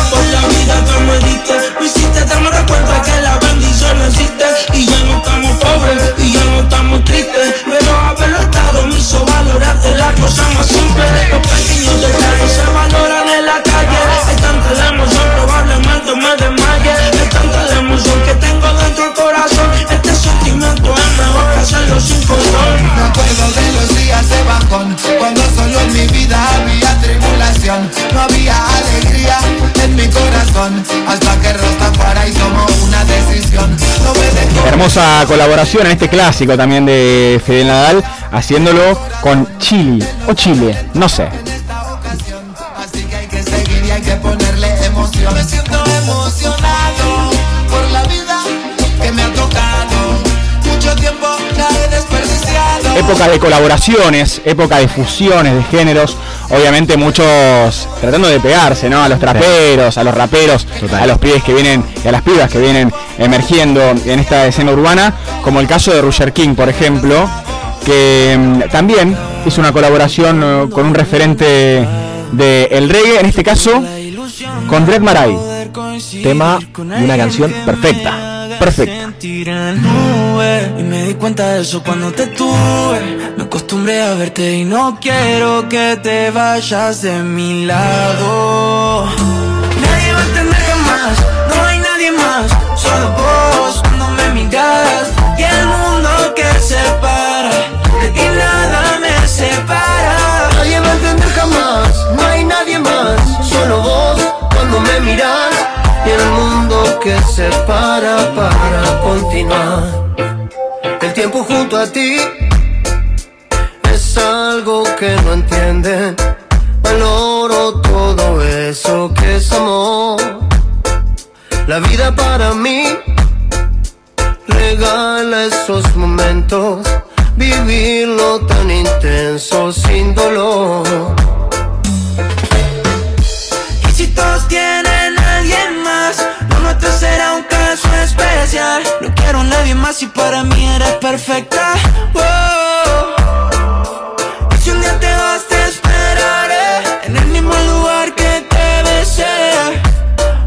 Un amor así ya no se encuentra. Nadie va a entender jamás, no hay nadie más. Solo vos cuando me miras. Tema de Roger King con Dread Maray, perfecta. Un tema con videoclip protagonizado por la China Suárez. Sí, que encima habló muy emocionada por lo que le dedica a Roger en esta canción y dijo que va a llorar cuando la escuche en vivo. Así Mirá. que. Bueno, que se lleva unos pañuelitos, algo. Sí, seguramente, seguramente. La china que estuvo en El Hormiguero, programa también español donde estuvo Ah, Lali. claro, sí, donde Lali hizo el Fernet. Claro, con Pablo Motos. Mirá, el También, conductor. sí, muchos por el lado del verano español, ¿no? Saliendo del verano español. Muchos artistas. Y no quiero que te vayas de mi lado.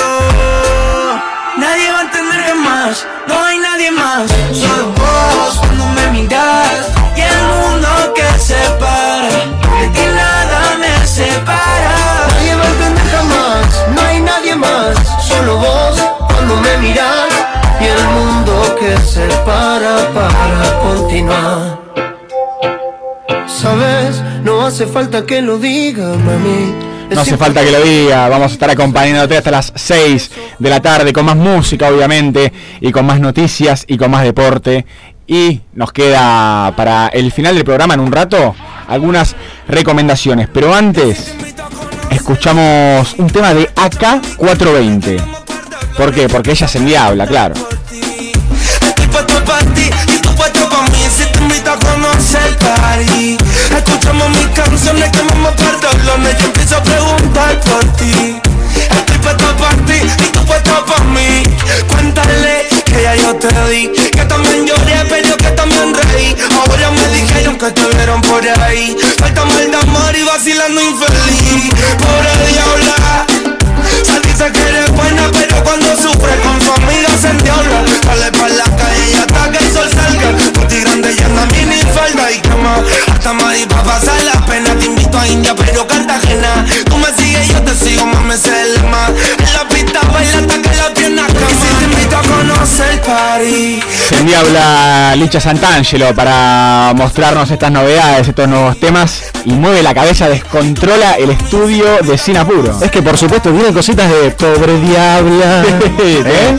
Temas. Hoy estuvimos sin querer queriendo haciendo un repaso por algunos clásicos, ¿no? Algunas reversiones y colaboraciones muy muy interesantes, como la de J Balvin con eh, Polima West Coast. Kawaii. Una última novedad para despedirnos. de esta de este compilado, ¿no? ¿Te acuerdas de los compilados? ¿Los decidís compilados? Sí, me acuerdo. Metíamos 12 temas ahí en el Disman, de todo un poquito en Cambalache. De este compilado de novedades de Sinapuro para este viernes para mover la cabeza. Es la playlist de Sinapuro, señoras y señores. Escuchamos Kawaii, J Balvin, Polima West Coast. Sinapuro. Dime pero que veas Dime si te acordáis de la peli hentai Que grabamos en la casa, en la de tu mai Falta que exageráis, si también me gustáis La semi no me sigue y no me da ni like. Su culito bella como Tiffany Co Me envía fotitos pero por el airdrop Debería todo, botar el stock Hagamos todo lo que no dijimos un voz Yo te quiero tocar, yo te quiero guayar. Su culo está que explota, yo quiero estallar. No podemos escapar, y otro Nos vamos donde nadie nos pueda ubicar. Cuando sale conmigo se pone la software Y combina pa' mí su ropa interior. Ese culo es mío porque tú eres mi mai Tú dime, le llego como Tao Pai Pai. Te como como un pai, te meto en mi gabay Tú dime que hacemos una peli Te cantaría un freestyle, una baby kawaii. Tú no eres mi mai, pero pa' que veáis. Te como como un pai, te meto en mi gabay Tú dime que hacemos una peli Te cantaría un freestyle, una baby kawaii no eres mi mai, pero me veáis Mueve ese booty pa' la cámara, vamos a mojar la sábana. Tiene la reto puesta con la bandana. Te veo de lejos y me dan ganas De escaparnos de la discoteca pa'l cara. Ella es chilena pero le gusta el parcero. La baby me dio un palo porque el novio le dio celo Sabe cuándo buscarme pa' que le pare los pelos. Empezamos en la cama y terminamos en el suelo. En esta movie la nota sube Depende de lo que baby tú fumes. Estos recuerdos que me tuve Luces, cámara, acción. El cuarto frío y tengo calor. Cuando te te pasaré lo mejor. Con ansiedad está haciendo Sin apuro por late 931 931 Todo el año late Siempre contigo 2022 ¿Sabías que existen técnicas in vitro para la reproducción de especies nativas? En Biota Seamse contamos con un laboratorio y viveros para la forestación a través de especies nativas. Entérate más en www.seamse.gov.ar y en nuestras redes sociales. Seamse, Ingeniería Ambiental. Asesoramiento legal, problemas laborales, familiares, daños, perjuicios. Estudio Brian Venegas Abogados. Teléfono 4 312 3196. Celular 15 4 491 2100. 15 3 696 2100. Cada día con vos y en todos los escenarios de la realidad. Diario El Sol, el matutino del Gran Buenos Aires. Sabe, obedece al placer. Sabe, Cabernet Sauvignon, Malbec. Beber con moderación. Prohibida su venta a menores de 18 años. Todos los viernes a las 18, Buenos Aires Late. El programa que festeja el mejor momento de la semana. El viernes. Buenos Aires Late. Con el pollo sorpiño y gran equipo. La buena vuelta. De Late. Temporada Primavera-Verano 2022. Siempre. Late. Si tu prepaga da mil vueltas cada vez que necesitas algo, vení a Prevención Salud. Sumate y descubrí otro tipo de prepaga. Prevención Salud de Sancor Seguros. La medicina prepaga que se adapta a vos. Superintendencia de Servicios de Salud. 0800 222 Salud. www.cssalud.gov.ar. Número de inscripción RNMP 1679. Alimsa, servicio integral de limpieza. Ingresa en alimsa.com.ar, teléfono 4787-9005. Alimsa, calidad y profesionalismo. Centro de Empleados de Comercio de Luján. En Alcina 1166, teléfono 023 23 42 21 74. Centro de Empleados de Comercio de Luján. Cotillón Casa Alberto. Productos nacionales e importados. Cotillón Casa Alberto. El cotillón mayorista más grande del país. cotillóncasaalberto.com.ar Clínica Independencia. Infraestructura y equipamiento tecnológico de última generación. En Luis María Drago, 5681, Munro. Clínica Independencia. Andar, obra social de viajantes vendedores de la República Argentina. Planes de salud para empleados en relación de dependencia, monotributistas y particulares. Solicita un asesor comercial al 0810-345-0184. Superintendencia de Servicios de Salud 0800 72583 www.sssalud.gov.ar RNOS 122104 RNNP 1252 Con ansiedad. Está cielo. Sin puro. Por la T 931.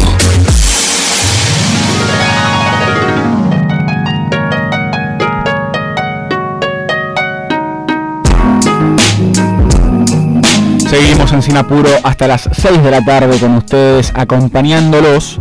Y eh, quería tomarme un minuto para charlar sobre una de las series del momento que mm, eh, viene rebotando por muchos medios de comunicación y bueno, obviamente mucha gente que no para mm, de recomendármela, no sé si tuviste la oportunidad de verla, Licha, hablo de la producción de Ryan Murphy, de esta película, esta película, de esta serie, serie documental que se puede ver eh, en Netflix, que habla de Jeffrey Dahmer, eh, monstruo, la historia de Jeffrey Dahmer, que se posicionó como líder en el ranking de TV de Netflix con casi 200 millones de horas de reproducción.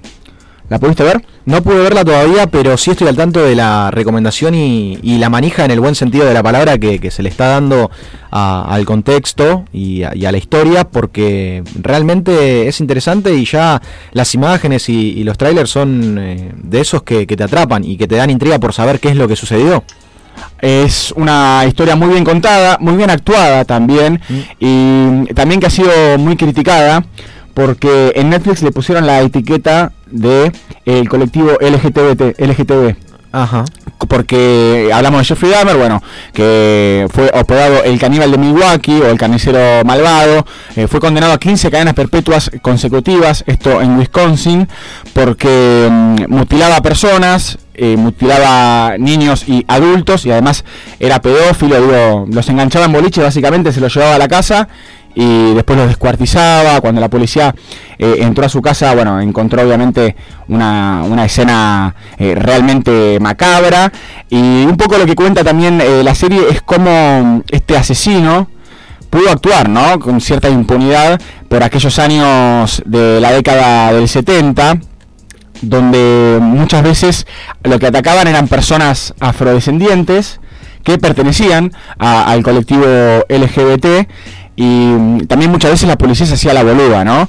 Eh, es como que como eran negros no les importaba, entonces mucha bola no le daban, a pesar de que, bueno, había mucha gente que ya estaba en el complejo viviendo donde vivía este tipo, harta del olor nauseabundo que había por los cuerpos que tenía adentro. Es una serie que recomiendo, que está muy bien. Hubo cierta polémica alrededor de esto, obviamente salieron muchas personas a criticar que se la etiquete como contenido LGBT, porque la verdad es que no, de ninguna manera es contenido que represente a la comunidad, o que hable de activismo, o que hable de cierto grado de representatividad, como puede ser, no sé, Milk, si querés, con John Penn, eh, o algún documental eh, por el estilo. No tiene nada que ver con su sexualidad, la verdad, ni, ni con el hecho, así que por eso me parece que estuvieron bien en retirar la etiqueta desde Netflix, pero también hubo polémica respecto a los familiares de alguna de las víctimas de este asesino, que fue, eh, lo, asesinaron también a él. En 1994, él estando preso, lo matan a golpes en la cárcel. Un compañero de celda lo mata a golpes a este, a este hombre que, bueno, es el protagonista de esta serie. 17 varones entre adultos y niños fueron fue el sueldo de, de muertos que dejó el saldo de muertos el sueldo dije como si fuera un asesino a sueldo Eh, el saldo de muertos que dejó este este psicópata y algo que también me llamó la atención es esta esta idea de que muchas veces se piensa que el psicópata, viste, el asesino serial, todo esto que vemos en, en las series yankee, viste, son tipos muy meticulosos, Sí. muy inteligentes, muy manipuladores. A mí me pareció un pelotudo bárbaro el tipo. Ah, sí. Sí, no, recontra obvio, viste, decís, eh, al toque te das cuenta de que es él el, el asesino. Pasa que, bueno, de alguna forma contaba con esta impunidad Claro. que le daba el hecho de ser eh, blanco, eh, hegemónico y utilizaba su homosexualidad de alguna manera como para mm, cubrir todo esto que Acercarse hacía. Claro, la policía pues- se acercaba, quizás le tocaba el timbre porque había lo raro, ¿viste? Y no, mirá, flaco, estamos haciendo cosas de gays acá, le decía, ¿viste? Así como. Claro. Andás a ver qué es, ¿viste? O sea, a, a qué se refería, claro, en esa época. Y bueno, y, y de esta forma, de alguna manera, el flaco se las ingenia para poder zafar hasta que, bueno, en un momento ingresan a la casa por una de las vecinas que está protagonizada por una actriz que no me sale en este momento el nombre, pero que es buenísima.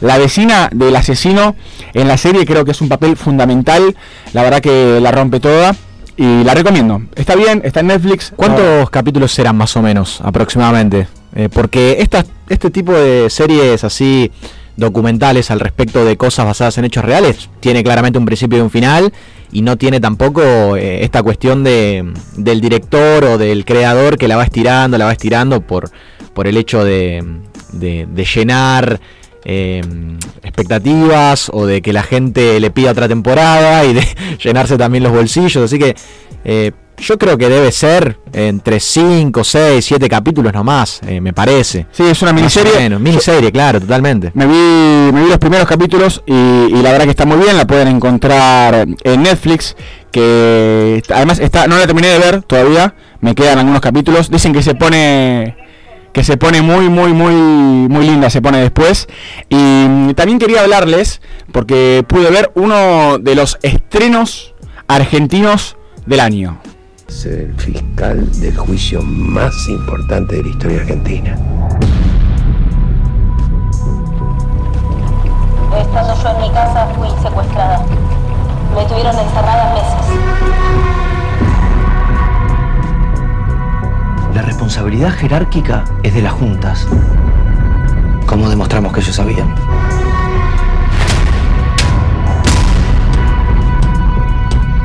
Esta es nuestra oportunidad.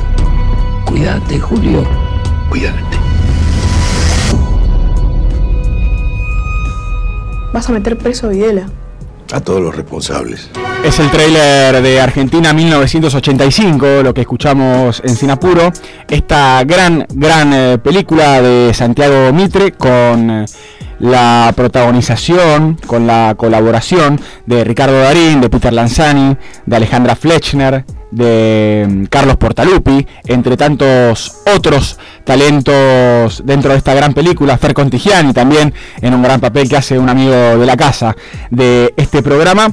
Una película importante, además de interesante y además de necesaria, eh, en un tiempo como los que corren, hablando constantemente ¿no? con, colegas y con amigos de, de la importancia de que se, se estrene y que se muestre en salas eh, en un momento como este. Estamos hablando del juicio a las juntas, de esta historia tan tan conmovedora que surge a raíz de la labor que llevan adelante los fiscales Luis Moreno Campo junto mm, a Trasera. Trasera, eh, en los papeles bueno de Peter Lanzani y Ricardo Darín en una también muy linda química que hacen entre los dos. Eh, lo interesante de esta de tipo de películas también es que me da la sensación en el análisis que van generando también un contexto un escenario paralelo a lo que es la película en sí, porque se empiezan a hacer notas sobre mm, la relevancia de la democracia, se empieza a tocar nuevamente este papel, eh, como, como siempre que sucede eh, a la hora de, de hablar de estas películas. Muchas entrevistas a los protagonistas, por supuesto, por supuesto también. Eh, Ricardo Darín, que cada cada 24 horas, 48 horas eh, se actualiza una nueva nota eh, hablando de la importancia de la democracia en sí. Y hace poquito, hace unas horas también se manifestó eh, sobre esta situación. Dijo, la democracia no es un derecho adquirido inalterable, depende de todos nosotros. Como diciendo, ojo que ya por suerte nos venimos acostumbrando al tema de eh, la importancia de la democracia, pero ojo que no, no nos podemos relajar tampoco. Sí, no hay que darla por sentado, básicamente lo que quiere decir, teniendo en cuenta, bueno, no solamente los recientes hechos relacionados al intento de magnicidio de la vicepresidenta, sino también, bueno, con eh, ciertos discursos que hacía referencia también Alexandra Coban hace un rato, ¿no? Eh, filofascistas, ¿no? Que van emergiendo y es realmente interesante, está muy bien ambientada en términos de vestuario y también de ambientación, muy lindo ver esos autos de los años 80 sacando, ¿no? Obviamente los Falcon Verde y lo que representan, digo, mucho Fiat 600, muchos autos de esa época que, que está muy lindo ver, y además también una gran química con Alejandra Fleischner en el papel eh, de la mujer de Julio Estracera, que hacen también una serie de escenas muy,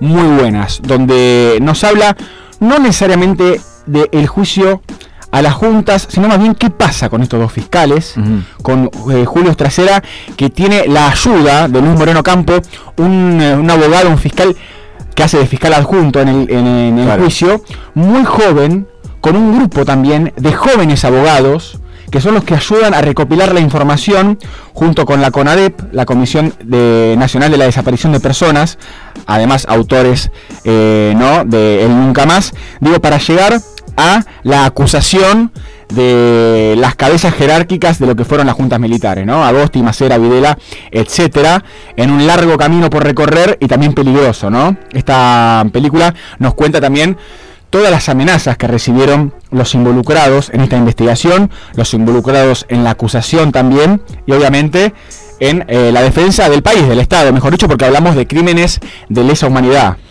Intriga también por ver cómo esto replica en el plano internacional. Bueno, ni hablar de ya comenzar a pensar en, el Oscar, ¿no? Porque es, es tan, no, no sé si novedosa es la palabra, pero es tan impactante eh, lo que se muestra y cobra vital importancia a lo largo de nuestra historia que uno, eh, si, si considera que, está bien actuada, eh, puede ser una candidata firme eh, al Oscar. Pero también tengo intriga, ahora que son los primeros días de su estreno, ver cómo toma, por ejemplo, el mundo o el contexto español esta película, ¿no? Que, que requiere mucho y que mm, se viene mucho para el lado del cine argentino, para cada vez que actúa Ricardo Darín. Y qué concientización llevan también para, para ese lado, ¿no? Teniendo en cuenta que eh, a veces el, mundo del, del cine español o, o aquel que va mm, a ver películas, eh, los españoles que ven películas, ven mucho películas argentinas por eh, un actor tan importante como Ricardo Darín. Y yo creo que eso le puede llegar a también dar un pulso eh, más que interesante. Se hablaba también de- del Festival de, de Valencia, más allá de lo que pasó en, en Venecia también, y, muchas cuestiones que pueden hacer de esta película una bola que, que va cayendo y que va rodando y que cada vez va metiendo a mucha más gente apasionada o, o interesada en lo que sucedió en nuestro país. Argentina 1985 con dirección de Santiago Mitre y con guion de Mariano Ginás en una labor realmente notable, una película también con un ritmo quizás lento, pero que apunta al Oscar, sin lugar a dudas, eh, va a ser una, una de las películas extranjeras que va a estar ahí peleando. Además, las otras, los otros dos antecedentes de películas extranjeras eh, ganadoras del Oscar tienen que ver con la dictadura también. Es verdad. Eh, 1978, ¿no es? No, eh, tenés La historia oficial. El secreto de sus ojos y la historia oficial. Eh, digo, de alguna forma eh, las dos películas se pueden linkear eh, tranquilamente con estos hechos. Y, y creo que vale la pena también ir a verla al cine, porque hubo mucha polémica alrededor de eso. Lo que pasa con Amazon Prime también, que la va a lanzar eh, en un futuro a través de, de su plataforma, y lo que pasa con las salas. Bueno, para quienes quieran verla, Santiago Mitre, el director de la película, en Twitter posteó una serie de imágenes donde pueden ver en qué, peli- en qué cines va a estar proyectada la película. Así la pueden ir a ver. La verdad que es realmente emocionante. Un, bueno, escenas que, que- que no quiero spoilear, la verdad, a pesar de que ya conocemos la historia relacionada bueno, a, ese famoso juicio, que todavía sigue además, ¿no? Es algo, es una herida abierta, estamos hablando eh, de uno de los hechos más importantes de la historia de nuestro país y uno de los hechos más importantes en términos mundiales si hablamos de juicios, ¿no?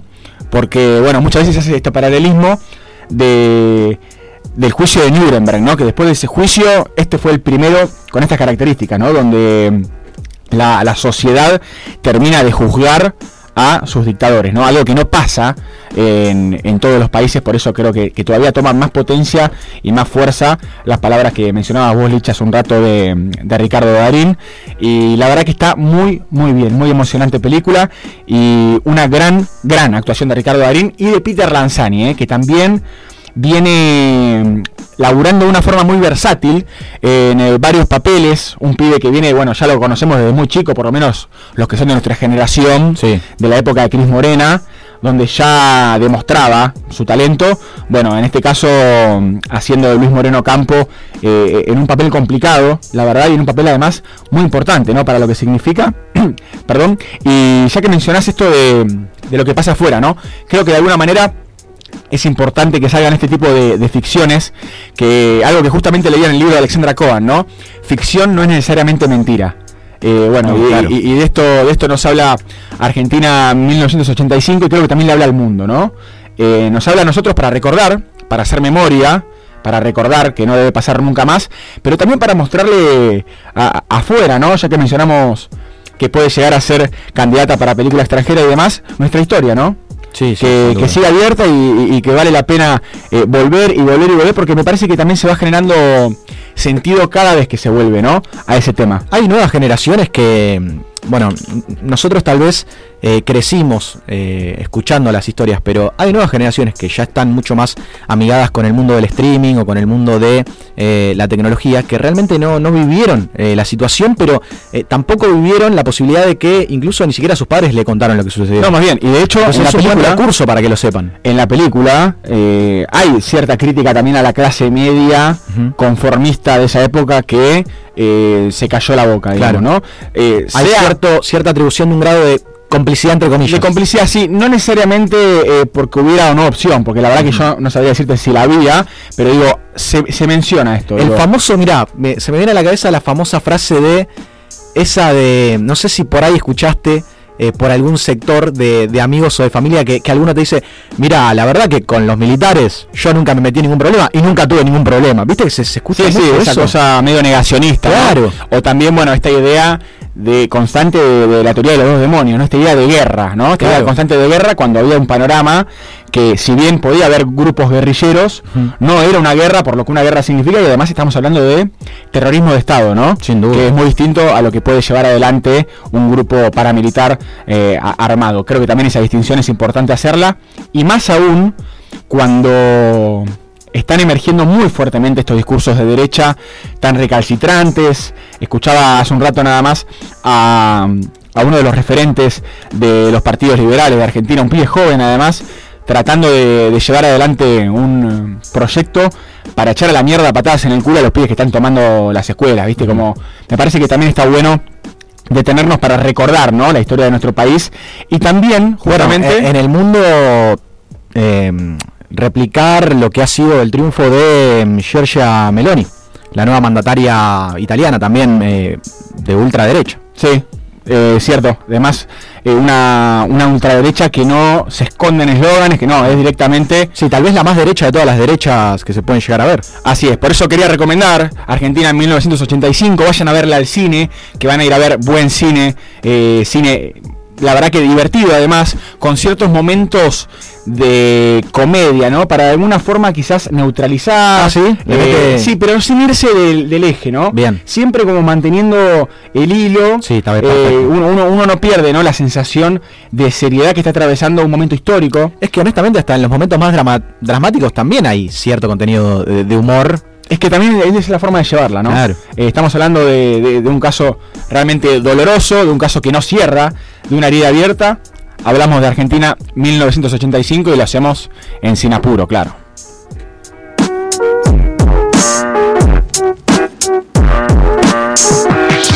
Primavera, verano. Vívela en late. 93.1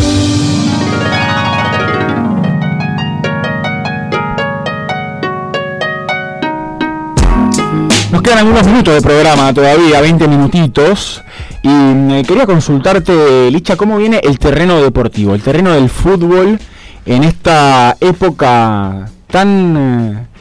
Inmediata también, desde lo futbolístico de lo deportivo. Sí, sí, y, y tan linda porque se acerca el mundial, ¿viste? Y ya se Total. empieza a vivir, de a poquito, dos- poco menos de dos meses. Y también en el apuro de tratar de cerrar todo antes del Mundial, eh, entramos en instancias definitivas donde se juega entre semanas, se juega constantemente, se jugó el fin de semana pasado en el medio de Copa Argentina y ahora ya estamos eh, presenciando lo que es una nueva jornada del Campeonato Argentino, la fecha 22, a tan solo 6 fechas, 5 fechas en realidad si ya la estamos eh, eh, progresando, de lo que será el final, eh, con un puesto y con una posición con una tabla que tiene Atlético Tucumán puntero con 41 puntos, a Boca con 39 y a Racing con 37, al igual que Huracán y Gimnasia. O sea, estamos hablando de Boca y Racing, dos grandes que eh, en esta recta final tienen como, como el gran objetivo eh, buscar el campeonato ante un Atlético Tucumán que uno piensa, bueno, se va a caer, se va a caer pero nunca se termina de, de caer Atlético Tucumán, que es el Leicester de la Liga Argentina. ¿Te acordás aquel campeonato que, que ganó el Leicester en la Premier League? Claro. Ese equipo que venía de, de ascender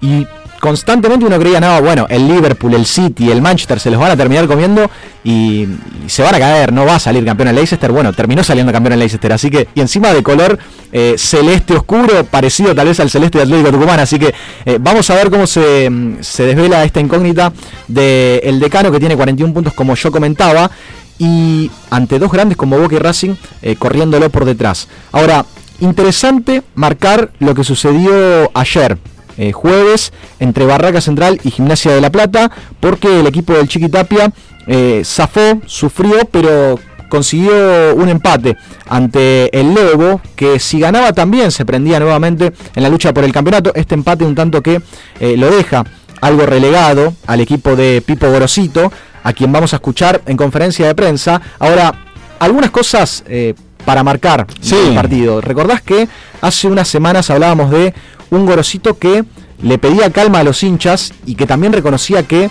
sus futbolistas estaban jugando muy alterados y muy ansiosos por la instancia que ya se está viviendo en La Plata, donde un equipo que nunca ha salido campeón ante sus hinchas constantemente escuchan la semana hay que ganar, hay que ganar, hay que llegar, hay que ser campeones como sea. Esta vez eh, se termina eh, toda la, el maleficio que hemos tenido por eh, caernos en campeonatos más que destacados, como por ejemplo fue el Gimnasia de Timoteo Orihuel, que termina perdiendo un campeonato hace una gran cantidad de años ante Independiente en la última fecha. Entonces, el hincha de Gimnasia ha logrado una ilusión eh, que, que le transmite a, sus futbolistas y, y los futbolistas sienten constantemente esa necesidad de tratar de estar mínimamente a la altura. Lo de gimnasia ha sido eh, muy bueno, más allá de que eh, no le pudo ganar a Barraca Central.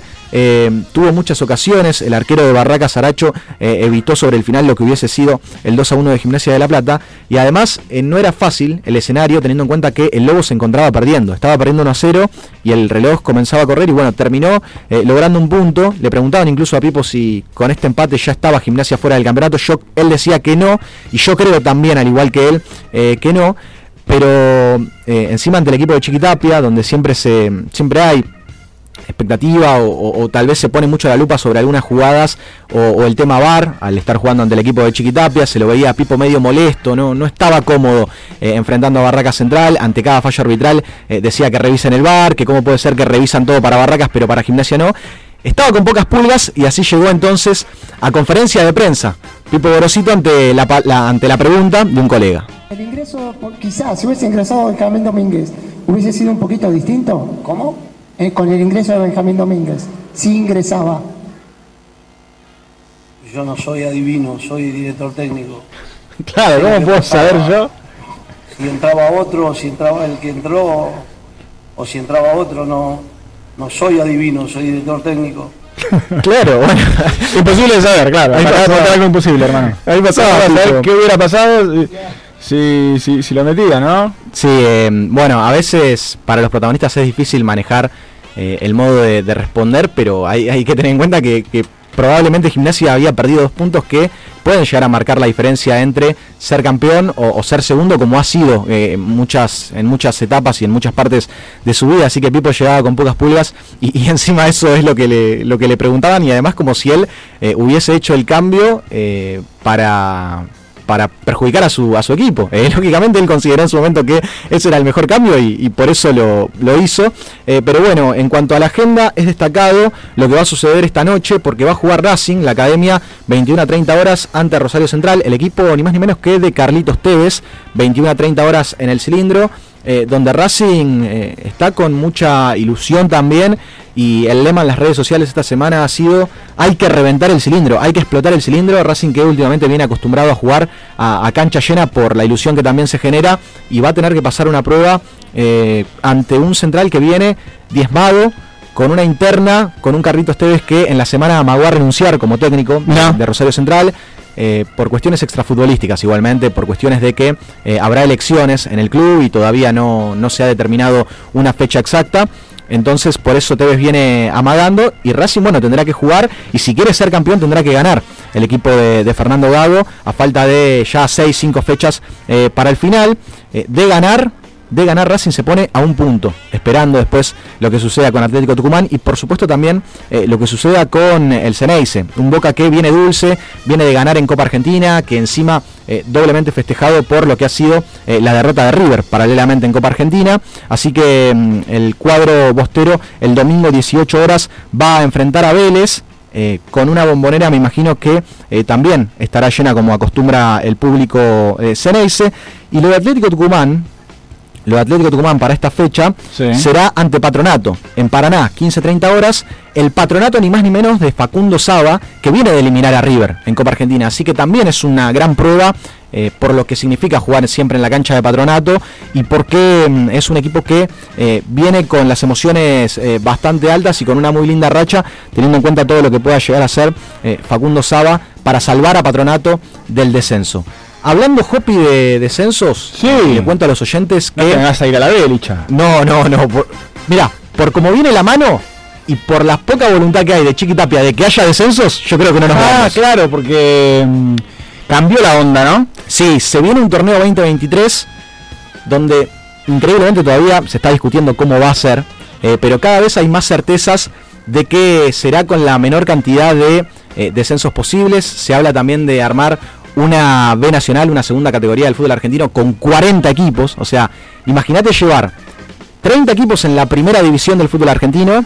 Esto no sucede, oyentes para los que están desprevenidos y no saben lo que sucede en otras ligas. Esto no sucede en ninguna otra liga del mundo, que haya 30 equipos o 26 como en la actualidad en la primera división de, de- de un fútbol que pretende ser serio, digámoslo de esa manera, porque algunos luchan nosotros no- nos prendemos por supuesto a lo que es la lucha por el campeonato, pero después hay otros veintipico de equipos que, se quedan a, la deriva sin competir, sin eh, tener objetivos a, corto o a mediano plazo, y ni hablar si vos sacás eh, otro atractivo como es el tema de, los descensos. Ahora, eh, me queda rebotando en la cabeza, y para eso también Twitter es una red social bastante, bastante entretenida, porque te saca Twitter un archivo de abajo de la manga de alguna frase que ha dicho Chiqui Tapia, alguna frase que ha dicho Chiqui Tapia antes de asumir como presidente de la AFA. o Algo realidad- que, que se contradice, digamos, con, con lo que está haciendo hoy en día. Totalmente. Hoy el objetivo de Tapia es llevar una primera división a 30 equipos, 28 equipos. Pero ¿qué decía Chiqui Tapia hace unos años, antes de asumir o en los primeros días de mandato como presidente de la liga? Como también pensamos que la Superliga no puede tener la cantidad de equipos que hoy tiene y van a ese camino, que tiene que tener 20 equipos. No hay torneos de elite con la cantidad de equipos que tenemos nosotros. Es más, te diría, si damos fino, hasta tendría que tener 18 equipos. Hasta 18 equipos, dice. Bueno, eh, lo que se baraja es que será de 28 por ahora, eh, no de 30, eh, sino de 28, 10 más de- del ideal que Tapia buscaba hace unos años. Y algunos también decían, mirá si, si Chiqui Tapia eh, manejara o gestionara el fútbol argentino o la AFA y la organización de los torneos como viene gestionando el seleccionado nacional. Porque así como te digo que es muy criticable todo este aspecto de, de Tapia, eh, también hay que reconocerle eh, la, la armonía que hay en el seleccionado nacional que no, no venía sucediendo en el último tiempo. Para él ha sido una gran noticia eh, estas últimas horas abrochar la continuidad del contrato de Scaloni, más allá de lo que suceda en el Mundial, eh, que también trajo cola y, y trajo alguna cuestión y, y discusión sobre si estaba bien eh, que Argentina le renueve el contrato a, a Scaloni sin todavía saber eh, lo que va a suceder en el Mundial, ¿no? Lo que va a suceder en Qatar, porque vos te volvés en primera ronda y, y es una carnicería después, ¿no? Y sí, más eh, si tenés en cuenta igualmente que viene haciendo una gran, gran campaña, digo. Total, sí, es verdad. La selección ganó la Copa América, eh, viene con ¿cuántos invictos ya? ¿34? Sí, 34. 34 invictos. y a dos, a dos de superar el récord absoluto de selecciones que lo tiene Italia. Ah, mira, o sea, ga- gana Argentina dos partidos más, se convierte en la selección más ganadora de partidos consecutivos. De la historia. De la historia, mira qué interesante. Bueno, a esperar qué pasará con Scaloni entonces y tendremos que esperar a que finalice el Mundial para eso. Sí, eh, sí, bueno, en realidad todavía el contrato eh, creo entender que no está firmado, pero, pero está acordado. Ahora, otra novedad importante alrededor de Chiquitapia y de la organización de los torneos y de los formatos que vendrán.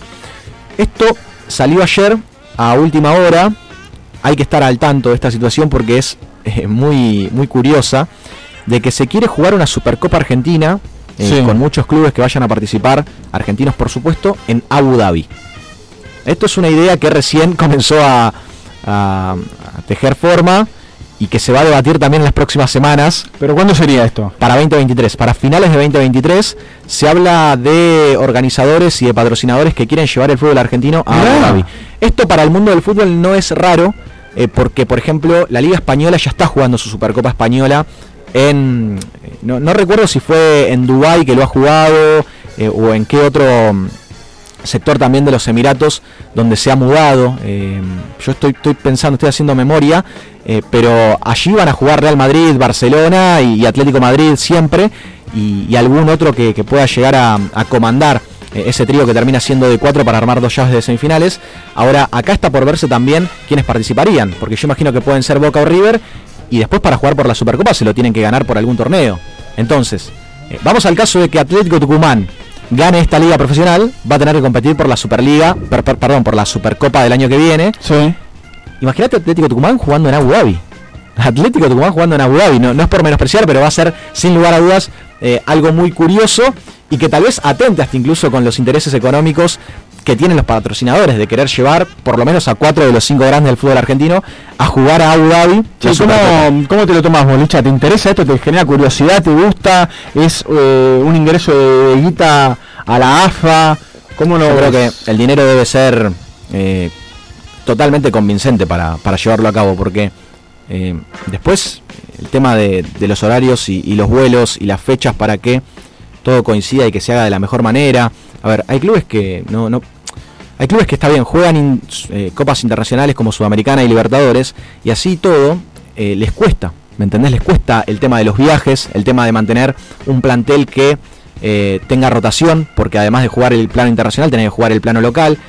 Entonces yo quiero ver realmente cuánta distancia hay entre, porque una cosa es Boca y River, que no van a tener inconveniente y que todos los patrocinadores lo quieren. Ahora, ¿le interesará a Atlético Tucumán, por ejemplo, jugar la Supercopa en Abu Dhabi cuando en realidad eh, están todavía contando si pueden eh, juntar la mayor cantidad posible de jugadores en su plantel para renovarles la continuidad? Claro. ¿Me entendés? O sea, por eso la inyección económica tiene que ser convincente, no solo para Boca y River, que sea eh, pareja para todos, porque a la larga, si juegan por la Supercopa, es porque se lo han ganado, porque para jugar por la Supercopa Argentina vos tenés que ganar un torneo como la Liga Argentina, ¿me entendés? Las Supercopas siempre juntan el campeón de la Liga contra el campeón de la Copa Argentina, por ejemplo. Claro. Entonces vos para acceder tenés que ganar un certamen previo.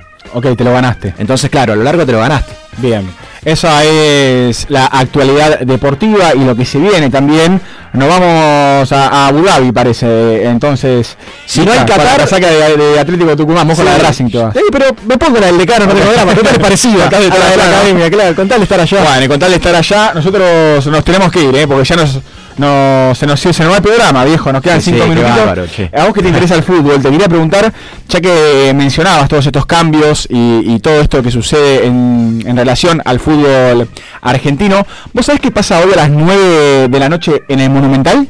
A ver, ah, pará, yo venía para acá, había lío, eh. Había lío. Había tráfico, lío no Messi. lío. Había lío por. Había tráfico. Había lío, pero por otros ídolos, ¿eh? Por los ídolos de los Guns N' Roses. Ah. Obviamente que se presentan hoy después de cinco años de haberse presentado por última vez y después de habernos fallado, ¿no? En el Palusa, no por culpa de ellos, sino por la pandemia. Así que con ello nos despedimos. Nosotros más que agradecidos por haberlos tenido del otro lado con nosotros, por habernos acompañado en este Sin Apuro tan lindo. Cristian Legnani, muchas gracias al director de este programa. Sole Cook en la operación técnica, gracias por acompañarnos. Licha, muchas gracias por estar presente como cada viernes. Abrazo enorme, hasta el próximo viernes. Nosotros lo dejamos con Buenos Aires Late y gran, gran equipo junto al Pollo Cerviño. Nos vemos la semana que viene para mucho más sin apuro. Chao.